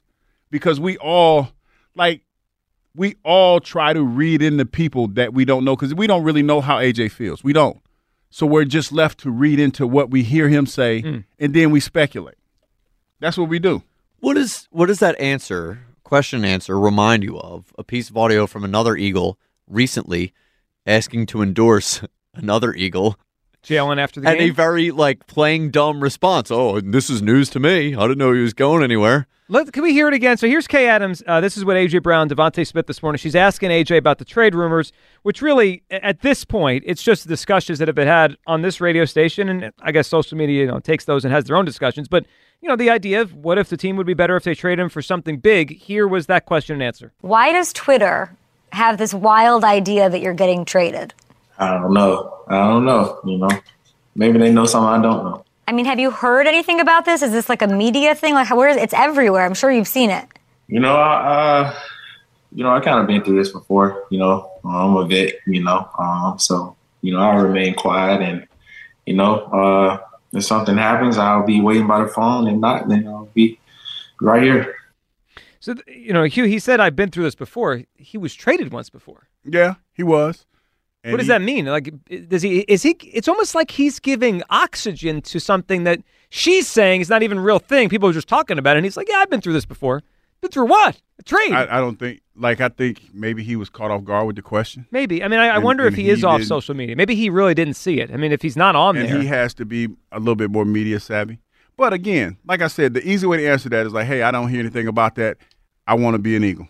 That's it. That and, and we'll kill that. Kay, I don't know what you've been, or even have fun with. Kay, I don't know what social sites you've been reading, but baby girl, or don't call her baby girl. That's probably yeah, that probably wouldn't. probably would. that dog don't hunt. I was, I, I was about me, to miss. throw that back at you. That dog don't that, hunt. that dog don't hunt. Miss, excuse me, miss, but that is not what I'm trying to do. I want to be here. I'm excited about this year coming up, and I'm excited to get this thing back going in the right way. That would have been a good thing, yeah. It just it was an odd response. Maybe he was caught off guard.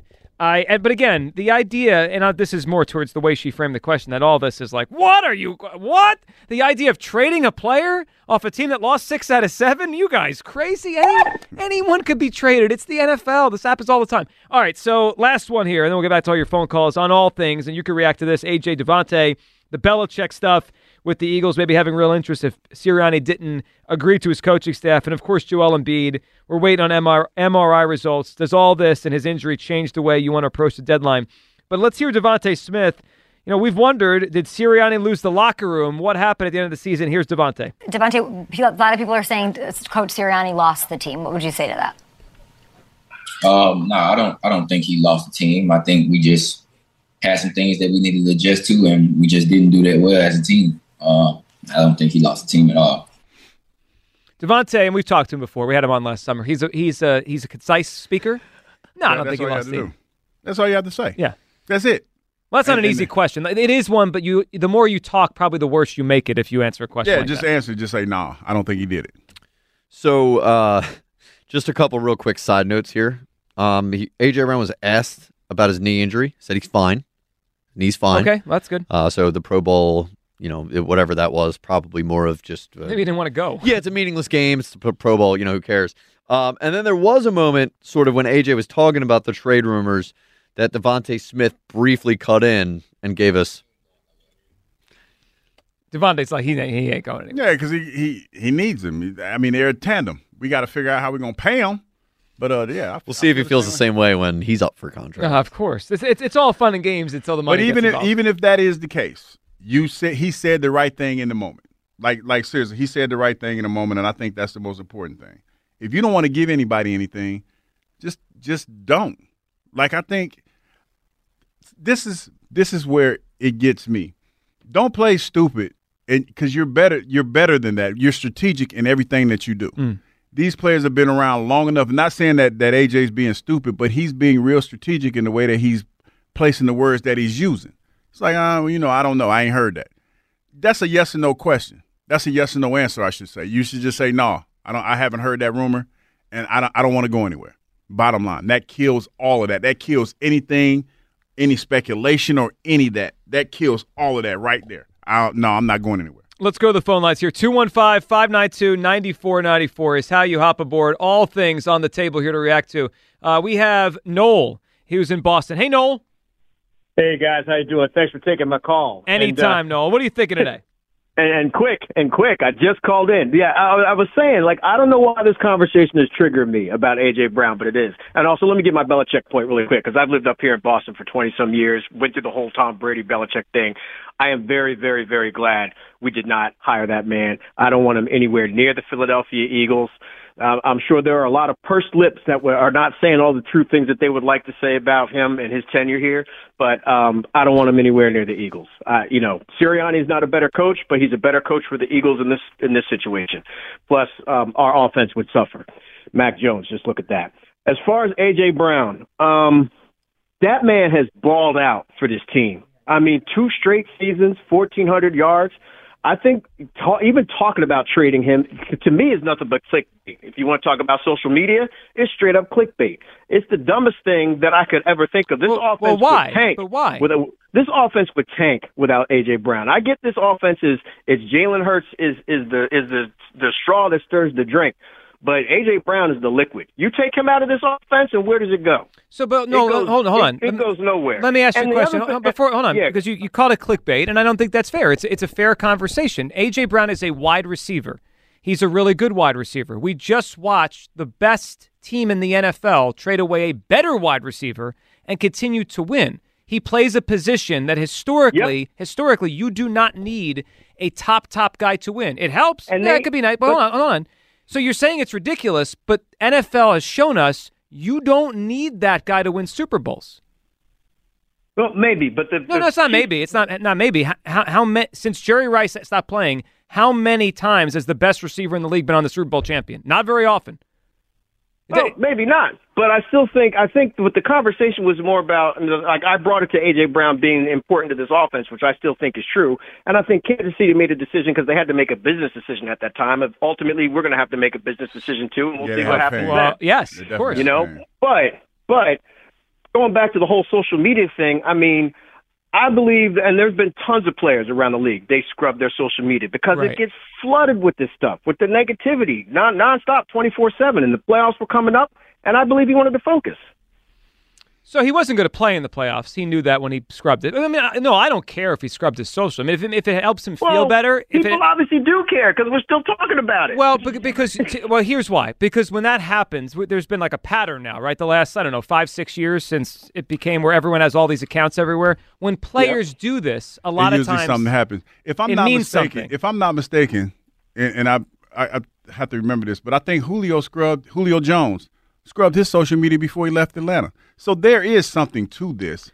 I mean, Yeah. you can't you just can't say that it's not a thing because even if it wasn't a thing for him, other players that have done this, it's been a thing. Yeah, and no, no. There, there are there are those examples, but Yeah. weren't there? But there were all those stories too, right, about the cancer, and then we come out and we hear from Jordan Mailata and others that it was AJ getting the team together, right, going Mm-hmm. to the escape room, trying to build the unity, the bond, and then you hear when the season was over, you hear.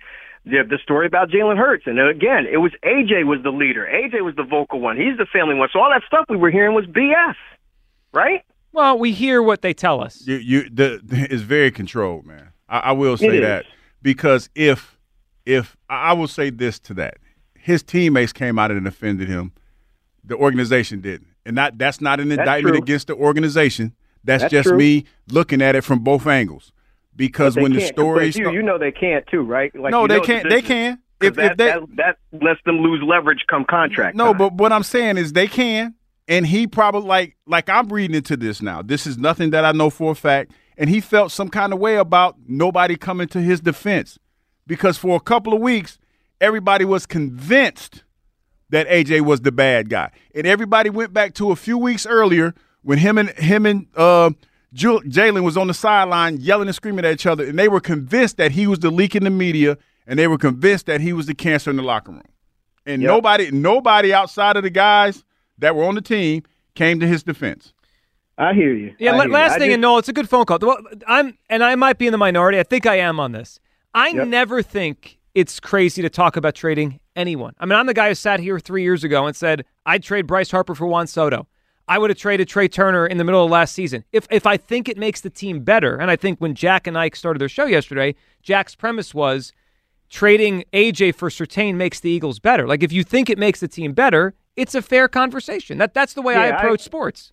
I, I agree. I agree with you on that point. I, I don't agree with Surtain making the team better. I, I look. I think we've got some young guys, Right, and, that and that's like fair, right? You you may disagree with the the uh, like the the the prem like the, the idea of the trade, but the premise, and that's just the way I approach it too. And Noel, we, Yeah. we appreciate No, the phone true. call. Yeah, and I get it. But you know what's interesting there? Noel, who said he lived the last twenty years at Boston, he uh, he also thinks the Belichick thing would have been a mistake.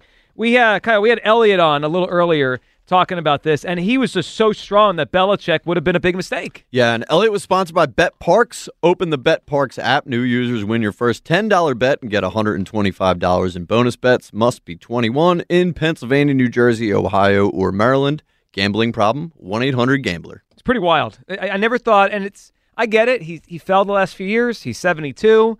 I just never thought there'd be a time where you hear Belichick. Ah, bad idea. That would that would have gone bad. Hiring The crazier part is that they're right. Wow.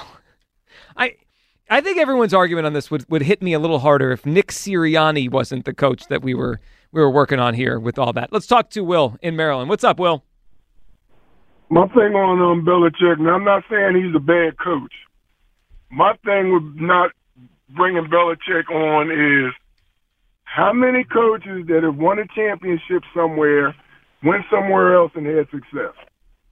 Not many. Doesn't ha- the, the idea of it doesn't happen very often. I haven't seen any that made it back to the um, championship game since after having success somewhere else. Yeah, but I heard that about quarterbacks too at one point, right? Like who wins a Super Bowl somewhere else? Then Peyton Manning did it. Then Tom Brady did it. So Uh, th- th- that's that's a little different. I do have a, I do how? have a question for you also. w- okay, what is it, Will? I'm listening.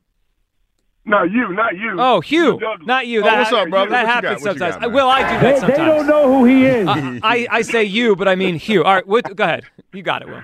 Uh, you, um, I, I just looking. I, I heard what you said earlier about these guys playing off. How come you don't see more defenses playing more press? You know, you know what's funny? I like watching the games the last couple of weekends. Not so much press, but they play more aggressive. In Right. uh, they play play more aggressive in the passing game. Nobody wants to get beat deep, so they want to Yeah, play I know, off. I know it's, it's a high risk, high high risk reward with that, but I, I was I was just thinking back to that one year when New England did it against the against the Colts up there in New England, and then then they beat they hmm. pretty much beat up on the Colts. up. Oh yeah, with year. Ty, Ty Law and all those guys beating up Marvin and Harrison. then you got you got to have Yeah. that you got to have that personnel that you can do Yeah. that with, man. So- like that's Yeah, that's that- important. So the one thing, and then Will, it's a good Yeah, phone call, and, and you're right. it- This doesn't happen as much. They did change the rules after that because that was before the rules. Remember that, that we used to be able to bump them the whole time. Now you you past five yards, you can't touch you can't anymore. touch them. So, but a lot of guys, you see, like the thing that jumped out to me this weekend with the corner play was that they played off, but they did a hell of a job coming up Mm. and and and form tackling, um, making sure that yards after the catch was not a big deal. That that's what you see more, and that's you can't do that playing ten to fifteen yards off. You got to be able to get up there and, and get in that that uh, receiver's face a little bit, man. I always think teams are afraid of giving up big plays. So if you if you play up and they get past you, then they, you know it's a big play waiting to happen. All right, let's get to a midday, midweek, mid show non sports take here. It's midday, midweek, mid show with Joe Giglio. Mid, mid, mid, mid, mid. All right, Hugh, I, I've been thinking about this one for a while. what you got, Joe? All right, so if you are if you're doing something or participating in something that will let you have extra time, let's just give a couple examples, like a library book, Mhm. okay, or the t- uh, when you pay for your parking on the street here, right? Mm-hmm. If you're allowed to have extra time, they should just let you put in all your time at the beginning rather than you have to go check it when it's time. For example, let's say I, I have a I'm parking my car outside, right? Mhm. And I get six hours at where I'm sitting, or four. I have to go back into the app and add some more hours if I'm going to be here for longer. Why can't I just do that from the beginning? Like I'm obviously allowed to stay there as long as I want, as long as I keep adding more time and paying. Mhm. But you can't do it in the beginning. Like so, I, where I park, it's usually four hours.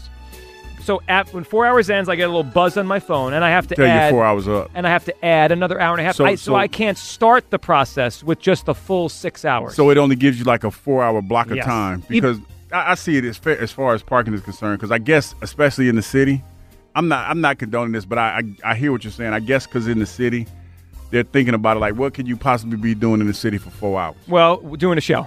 Yeah, I mean that that that uh, like you know when I found out. Speaking of parking, I found out why our parking got all messed up. Somebody was taking the wrong parking space. oh no. That's why I messed it. They kicked everybody out. yeah, we got a lot of issues parking. I'm just saying, if I'm allowed to continue parking there, just let me add all the money all the once. time you need. It's it's one thing if like the rule is you have to leave the spot after four hours. That would be different, but that's Mhm. not the rule. No, they just like get you more money. Well, you know, I have a theory on what it is. More They well, I think people will forget to go back to the app and feed the more money, and then you're not actually paying for parking, and then they nail you for a ticket. Yeah, I tell you what, and you see those parking attendants, those people that walk around the city, they're like vultures. That's why I, I always like when I go to the to the uh to Trader Joe's over Yeah. there because you know I became one of them Trader Joe's. Uh, you guys. become a Trader Joe Yeah. person. I make sure I put enough time on there because you know you never know how the line is going to be, especially the one over here. You know the parking lot's free in there. What no, what what happens is on certain days, Joe, it's like oh, it backs the, up. It's I like know. the club. Yeah. It's like everybody trying to get parking at the Trader Joe's, so I just park on the street. So I just try to make sure I put enough time on there so I can run it in, get what I need, and run back out. But those people be waiting like vultures, man. So yeah, you got to be careful with that. Oh, they're relentless. Yeah, I and that mean- that fine is way more what you. Oh yeah, I'm just saying if I'm allowed to stay there and I, I am allowed to just by, by adding time to my my meter, just let me do it all at once. Let's let's, let's cut the middleman out. 215-592-9494. All right, we'll keep the calls rolling. Final hour of the show. Belichick. Did the Eagles make a mistake keeping Sirianni over him? And Bede's injury was it change how the Sixers should approach the deadline here? And your reaction, what you heard, AJ and DeVonta with Kay Adams Plus. Look out, everybody. Jerry Jones says he's done screwing around. Time to get serious. We'll hit that next. Sports Radio 94 WIP. If you're a caregiver in the Philadelphia or Lehigh Valley areas looking after a loved one, reach out to my friends at AmeriBest today. When you call 1 800 Home Care, a live onboarding specialist will assist you in the hiring process. AmeriBest offers daily pay, performance bonuses, reward programs, and more to support their caregivers. Let AmeriBest take care of you so you can focus on what matters most, and that's caring for your loved one. Call Ameribest today at 1-800-HOME-CARE or visit ameribesthomecare.com slash radio. Ameribest.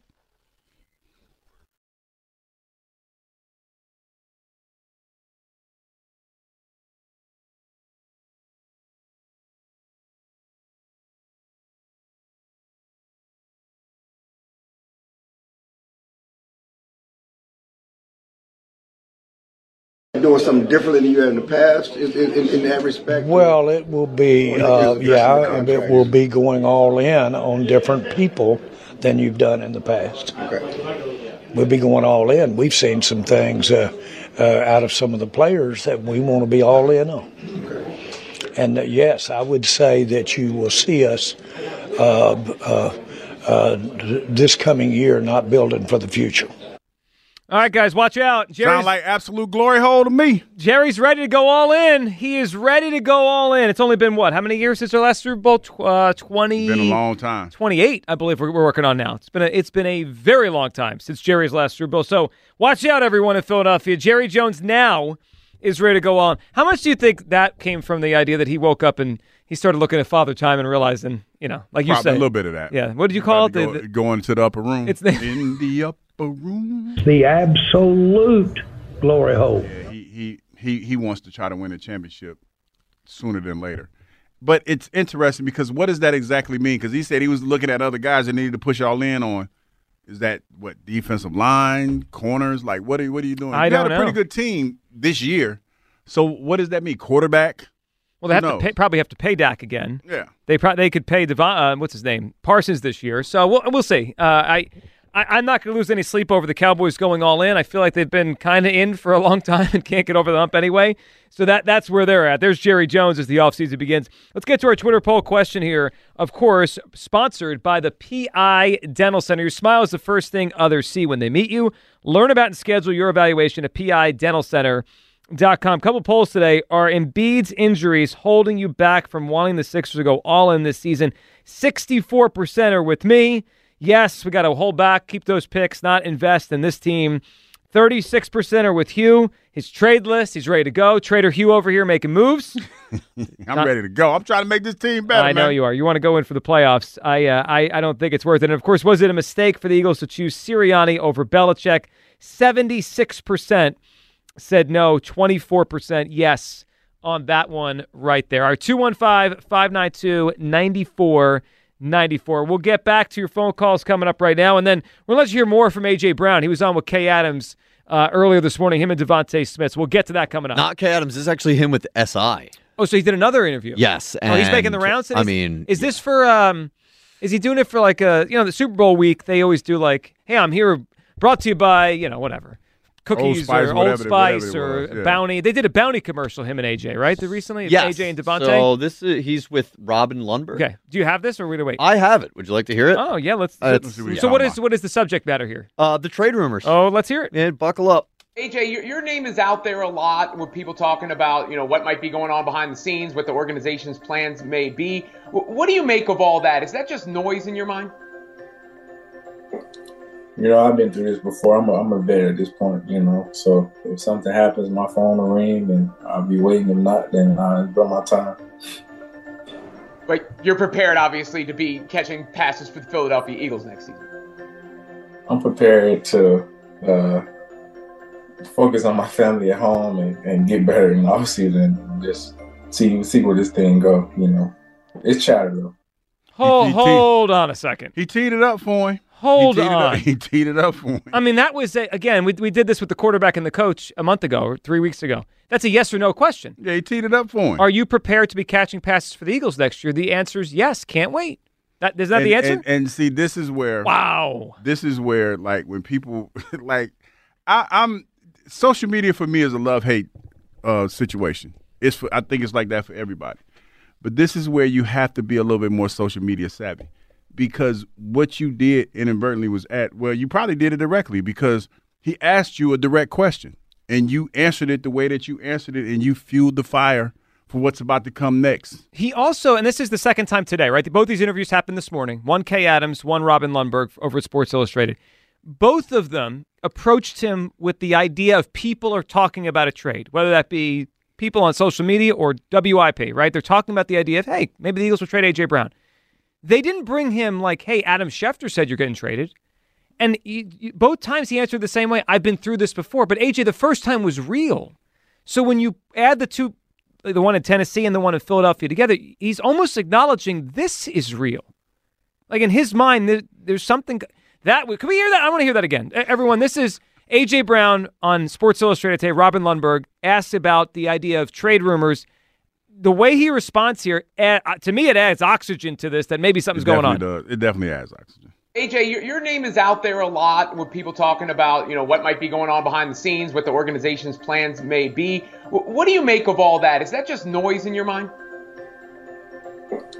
You know, I've been through this before. I'm a, I'm a vet at this point, you know. So if something happens, my phone will ring and I'll be waiting. If not, then I'll enjoy my time.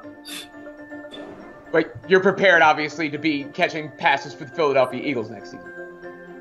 I'm prepared to uh, focus on my family at home and, and get better in the offseason and just see see where this thing go, you know. It's chatter though. I mean, come on.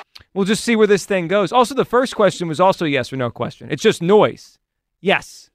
Are you prepared to play for the Eagles next year? Yes. I mean, it's not hard. These are very easy questions to answer. And I probably like I understand where AJ's coming from from a certain extent because he's probably tired of hearing about the trade stuff that's been coming out and it's also tied directly to him being uh, called a cancer. So that's probably a little bit frustrating. You know, sometimes it's it's and he's a very emotional guy and sometimes when you're asked the same question over and over again, you get a little frustrated. And you have to remember that take the frustration out of it and just answer it as simple as you possibly can. And I think that's kind of where he is with it. Because again, like I've been saying forever, we still don't know what happened in that locker room. We don't know. We don't know what happened. We don't know why this thing broke down the way that it did. But we do know the first salvo was fired when we we we fired or demoted Coach Desai. And then after that, we went out at the end of the season. We let everybody go. We got new coordinators, and we said, okay, this is going to fix the problem. I don't know if that's the case. That's the scary thing. Now, on paper, it feels like it's fixed because you got a coordinator that's been in the game for a while, who's had two. I don't even count the year that he had in San Diego in Goober Goober Moore. I don't count that that year. That might be I the new that name. All, all, all love respect. I mean, you said that straight. But he was a cowboy. He was a cowboy. Goober until, Moore. Until he coaches one of the first Eagles games, he gonna be Goober Moore to me for a little while. Goober Moore. Can't Until wait he to- calls a good game for the Yeah. Eagles Right. offense, and he's Goober more. Can't wait to have him on a training camp. But should we? Do we have to? I And we for gotta, all y'all cans out there, that was tongue in cheek. You know, you got to be careful. Like, see, this is one of the moments where Joe, I got to be careful what I say because you know social media take that and say I'm being negative towards the Eagles' new offensive coordinator. That was tongue in cheek, people. That's that's called humor. If we get Kellen Moore on the show, your first question should be: How do you respond to the allegations that you're a, You're a goober? goober? Like Yeah. as though you Oh. weren't don't the one don't that brought do them that. up. Don't because you know I'll ask. Ain't ain't no shame in my. Those game. are my favorite questions at press conferences. People are saying this. No, you said it. It's as if we have Trea Turner on in spring training. I'm like, you know, they were talking on WIP last year about you know undoing your contract or trading you. Yeah, like what do you? How do you? What are your response to that? Like I'd be a coward if I phrased it that way. Who said they? Yeah, The they. quote unquote they. Those people. I gotta stand. No, I gotta stand me. no I business, did it. man. I gotta stand no business if we do all that. I got to. That would have been like if Jack was in Kay Adams' seat. Be like, AJ, all this talk about you. Jack would do that though. I don't. I don't think Jack can stand no business like that. Jack doesn't seem like the type that. All right, I don't look when we go to Clearwater. I don't. We had uh, we had Trea last year. I promise if we, well, yeah. I mean, no, I'm going to tell him. Like, did you? Did it bother you? Did you hear it? How big of a moron am I for saying all that? and that's fine. Like if he heard it, that's fine. Yeah, because you own it. and we like can you have gotta fun own with it. it. Yeah. No, I just think it's funny when people do that press conference. They're saying this in the media. Well, you I know- said yeah, it. yeah. I'm, I'm you not. said I'm not that guy. No, I didn't think you are. So, so, yeah, if Kel- Kellen Moore comes on, we'll, we'll tell him about the Goober stuff. All right, 215 592 9494. Your reaction to all that. That AJ stuff, I mean, you're talking about adding a log to the fire. Oh my gosh, it's awful. Like, all you had to do is put a little cold water on it, and he threw three logs on top of this thing. What's he doing? I, I need to like. It sounds like his facial expression expressed that he was not happy, and he's like, "Oh man, whatever, whatever happens, happens." That's what it. It feels like that's what his face gave off. What they call it, RBF. I, I can vouch. Yeah, RBF. I know. RBF. You watched the I- video? I can vouch. He's pouting the entire. Like he looks like he does not want to be doing this interview at all. RBF. Well, there's an easy way not to do interviews. You don't take the interview. like that's this is not difficult. All right, Jay in West Philly. What's up, Jay? Yo, yo. What's I up, can Jay? gar- I can guarantee you won't ask Trea that question. I, Jay, I, I promise you, I- if we I have him can on, I, that. Uh, Jay, it's a pr- it's a Put guarantee. something on it then, Jay. Don't do- you disrespect. You doubt my partner. Put something on. it. Jay, I, why would I lie? Like, Put some on. Put some on it, Jay. Okay. Hold on a second. Put some on it, Jay. Put some on it right now.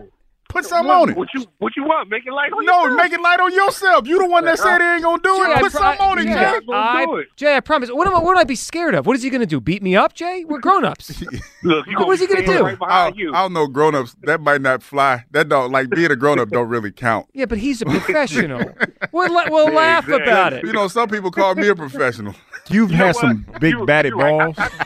I just think you gonna call in sick that day. No, he gonna man. Listen, I believe in my partner. I- If if the All right. interview comes around, I think Joe's gonna step up to the plate. I really do. I would. Well, I would love to talk to him about it. What you want to put on You it, Jay? come around, he won't be around. What but you what you, what you want to put on it? What you got on it? Tell me what you think. shout think. out the OG Wade.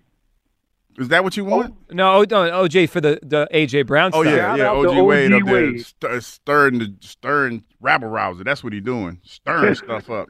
Maybe he was right though. Maybe he was right. Look, he he is gone, man. He's gone. We got we got to get something for him to set up set up the defense and all that. He's definitely gone.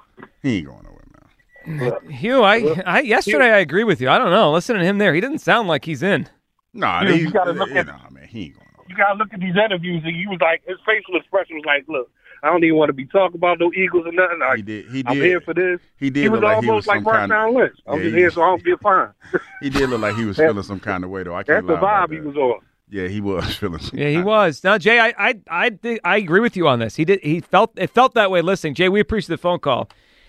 So yesterday, if you would have said, "Do you actually think AJ Brown gets traded this offseason? I would have said, like a one percent chance. I am well above one percent this morning or this afternoon. so. I don't think so. I don't. I don't believe. I believe that AJ is is an emotional individual, and uh, it feels like the more he he was asked about it, the more he felt some kind of way about it, and he just started answering it kind of flip, flip it, in a way. That's that's what I kind of heard. I don't I don't think the Eagles plan on trading AJ anywhere.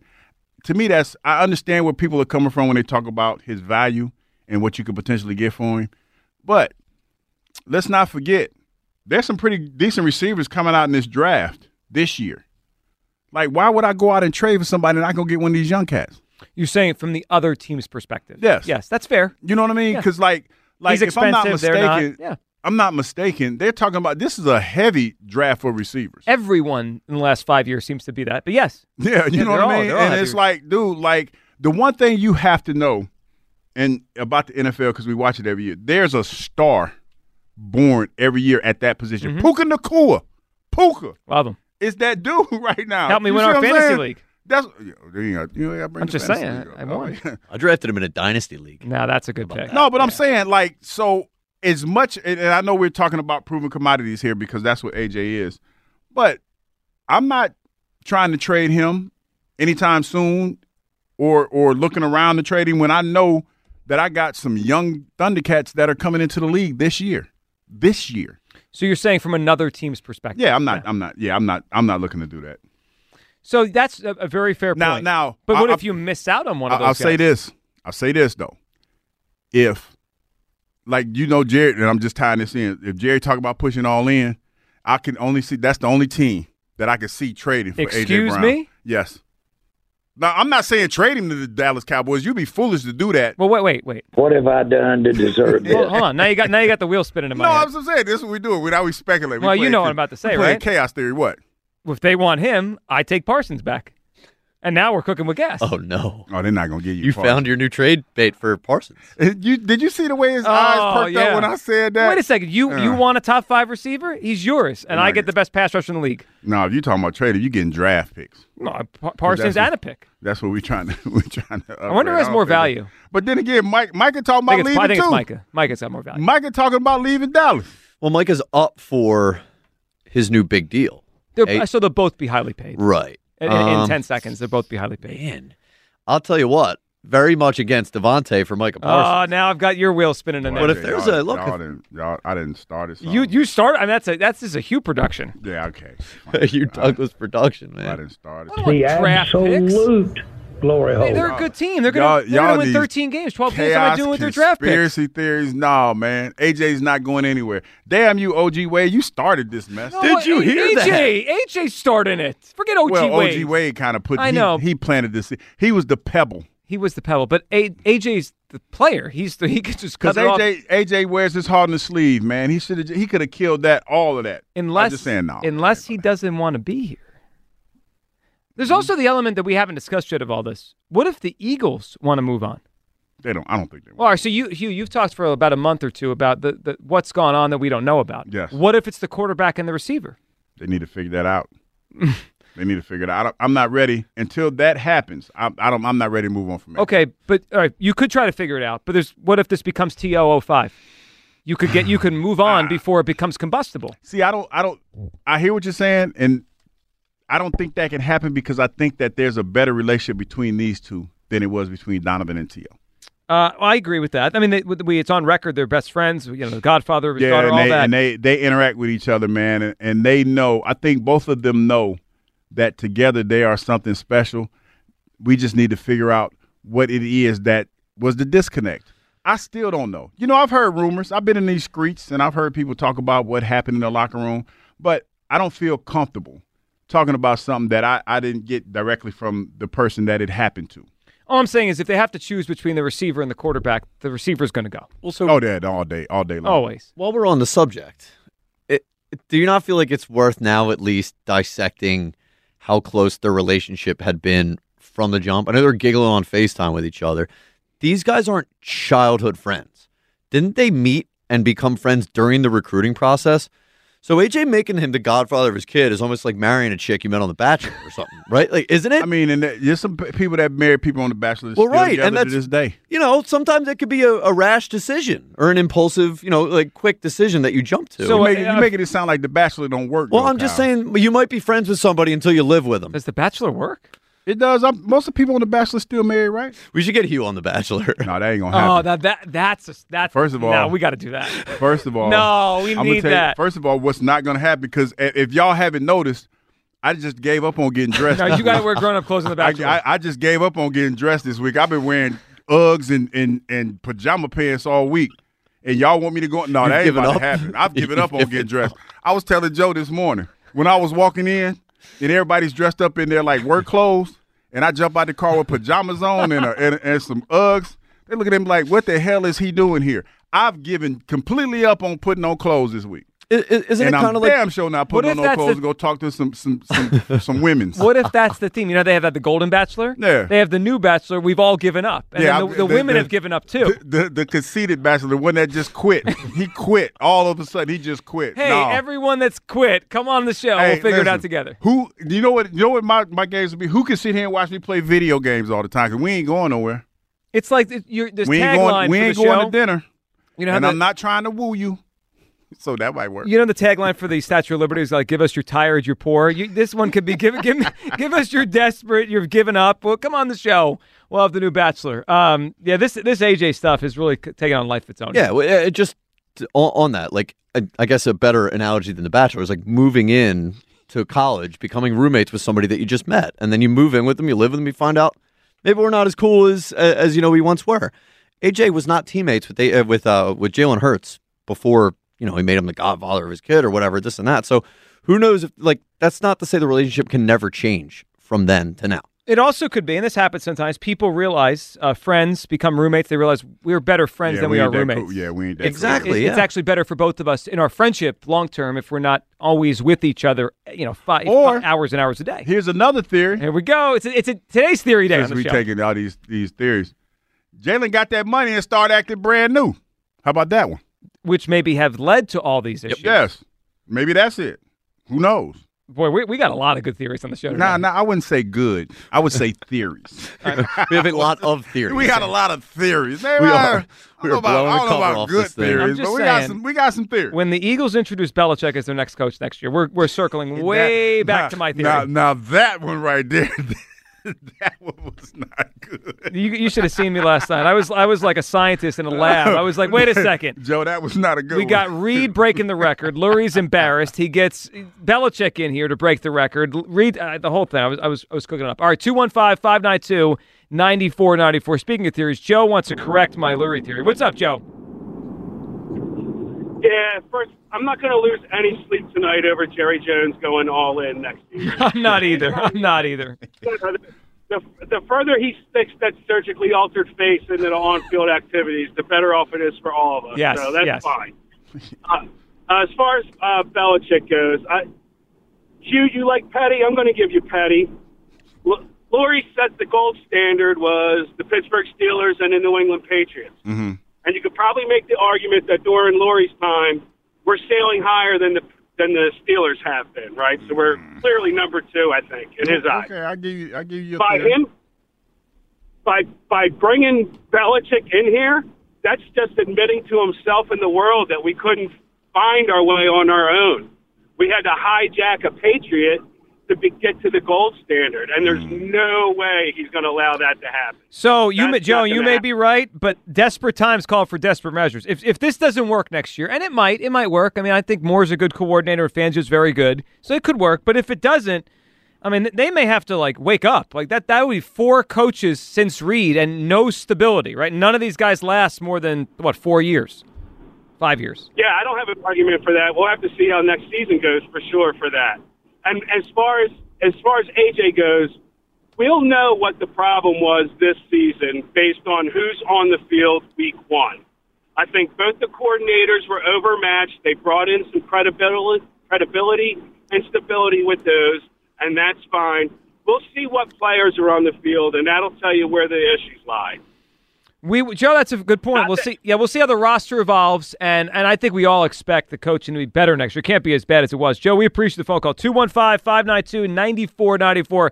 All your phone calls come. Your reaction to everything today. The Embiid stuff. Does it make you want to go all in less than before because he's uh, you know unhealthy again? We'll find out MRI results coming up. Will the Eagles regret not going after Belichick instead of Sirianni? And of course the AJ stuff. He's adding some oxygen here to trade rumors that are out there. Plus, we got some breaking news. An NFL team has found a new head coach. We'll hit that. Your phone calls 215 592 9494. Midday show.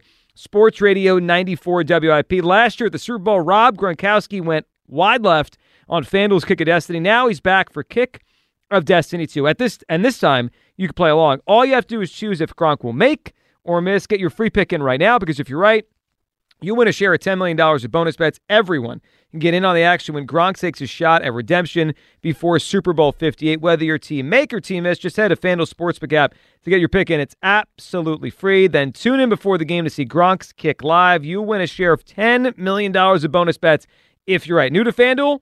Just visit FanDuel.com slash G-I-G-L-I-O to sign up. Make every moment more FanDuel in partnership with Valley Forge Casino, an official sports betting partner of the NFL. FanDuel Sportsbook is the official partner of 94 WIP.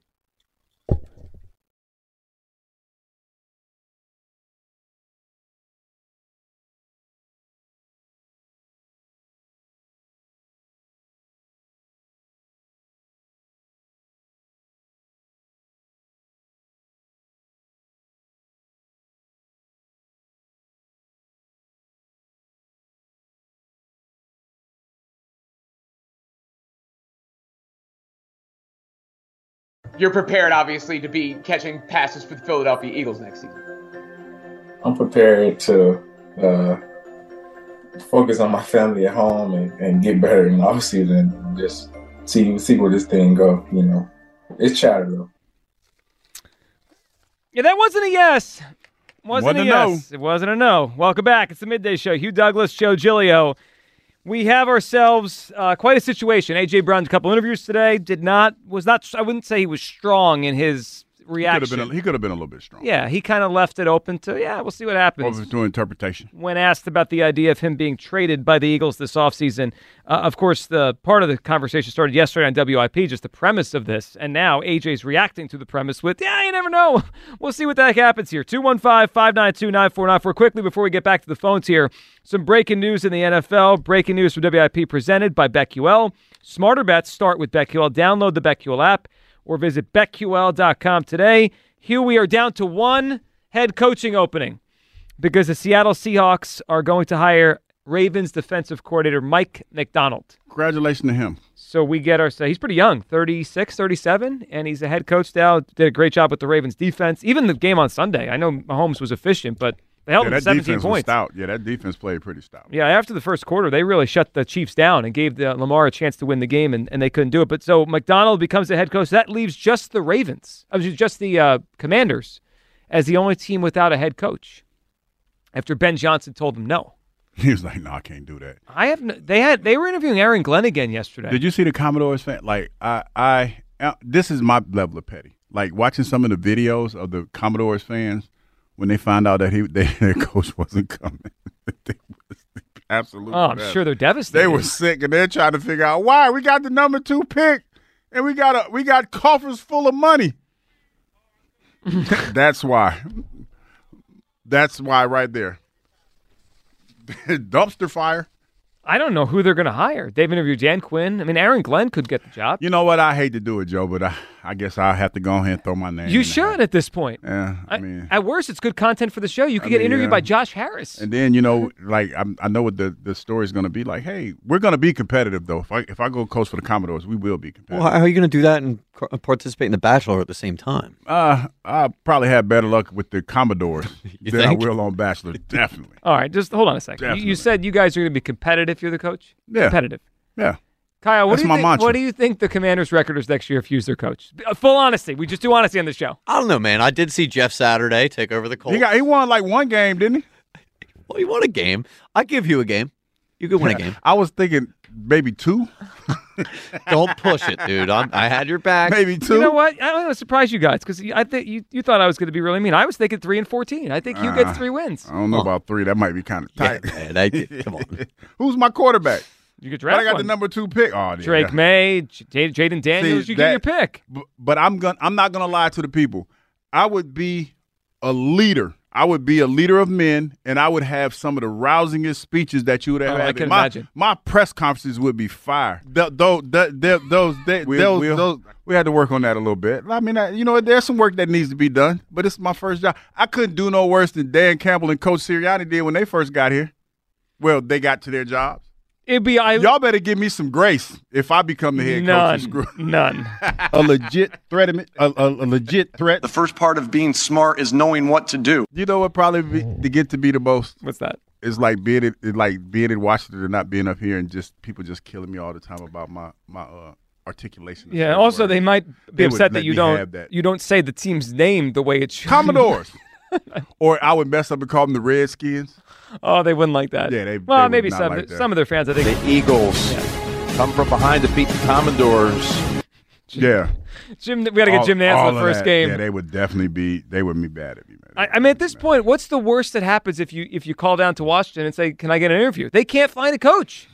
Who do I need to call? Wait, well, you know what? Josh Harris, he's no, here. We got connections. I, no, I can call. I can call Doug Williams. I was on the Zoom with him last. I can call Doug. I'm gonna call Doug. You doing about to- zooms with Doug Williams? Yeah, I'm gonna call him. I'm gonna text him because they was at the uh the Hall of Fame last night because the HBCU uh they they got the uh, Legacy Bowl Hmm. that's coming up. So he was doing that. So we were all on the call with that. But I'm gonna call Doug. and Be like, Doug, put my name in the hat. All right. Last thing before we get back to the phones here on this. Remember when um a uh, what was his name?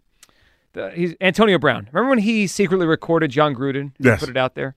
How much trouble do we get in if you get a c- an interview with the Commanders and you secret, secretly record Josh Harris ask you questions? Well, let's be honest. I mean that would be great. Let's for our be show. honest. I would probably be just the minority like interview. Let's let's be 100 here. But they've already be- had some. They don't yeah, need but to they do they probably just give like one more. Okay, one more, just to look So good. I would record it. So it would. I, I, how much trouble could we be in? Well, I thought you were going the other like- way, what? like someone recording Hugh and his, and what they caught him saying, and how No, that would be like shared. he's talking about me recording the interview. Yes, no, I know. I'm saying like I was thinking he was about to go the way of like one of the players recording Oh. Hugh, and then and what would oh. come out of and that. ask me, okay, Hugh, with our defense, how would you fix it? Well, first of all, money, the cap, the cap situation is not my thing, but we need some better players. you guys suck.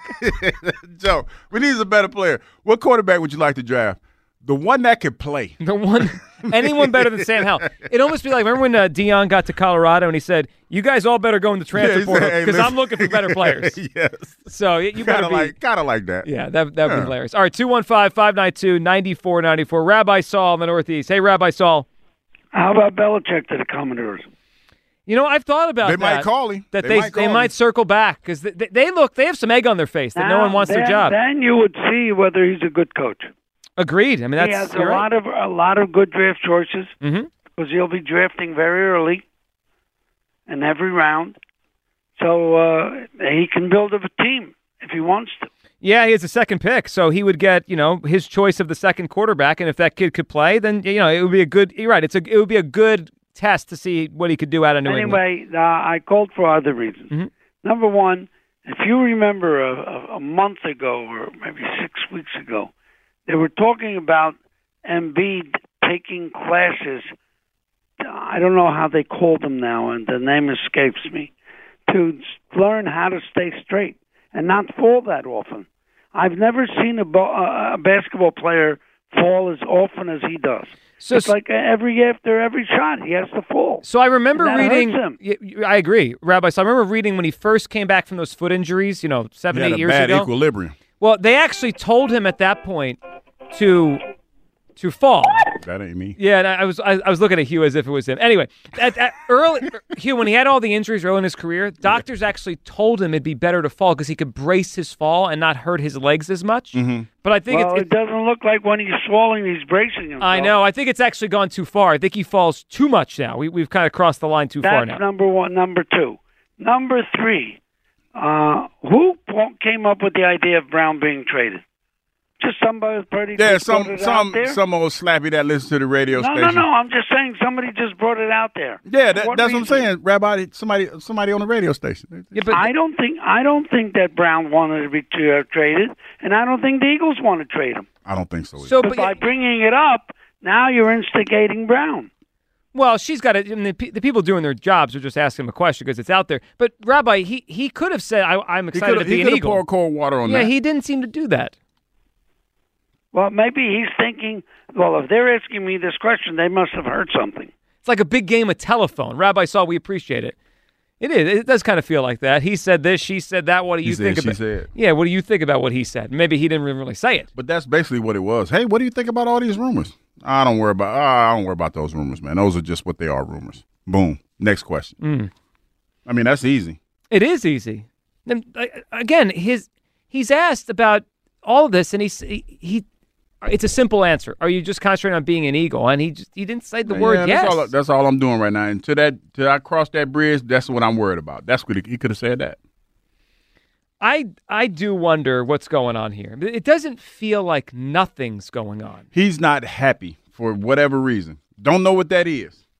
But there are some guys in that locker room that I feel like weren't happy about whatever the situation was. And and I know somebody's in the car. What are you talking about? What situ-? I don't know. But somebody wasn't happy. Well, and then so off of that, you I think most people would agree with you on that. That it didn't seem like a happy locker room towards the end of the season. You have two choices. You could try to fix it, try to put band-aids on it, some glue or whatever, and patch things together, or you could change the mix of the team.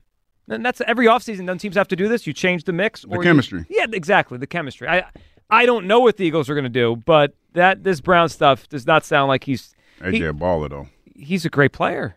Why? Why? If you have T-Mobile 5G home internet, you might be hearing this Why? a lot. Why? Every time your internet slows down during the busiest hours. Why? Why? Because your network gives priority to cell phone users. Why? Good question. Why not switch to Cox Internet with two times faster download speeds than T-Mobile 5G home internet during peak hours? Okay. Stop the whys and visit cox.com slash 5G home for details. T-Mobile prioritizes certain T-Mobile phone users over home internet users during times of congestion. Celebrate and save at Ashley's anniversary sale with hot buys, your choice of colors starting at just $3.99. Ashley Sleep mattresses starting at $2.50. Plus, receive a free adjustable base with select mattress purchases and shop top mattress brands like Stearns and Foster, Tempur-Pedic, Purple, and Beautyrest Black with 60-month special financing only at Ashley. Subject to credit approval. No minimum purchase required. Minimum monthly payment, down payment, tax, and delivery may be required. See store for details.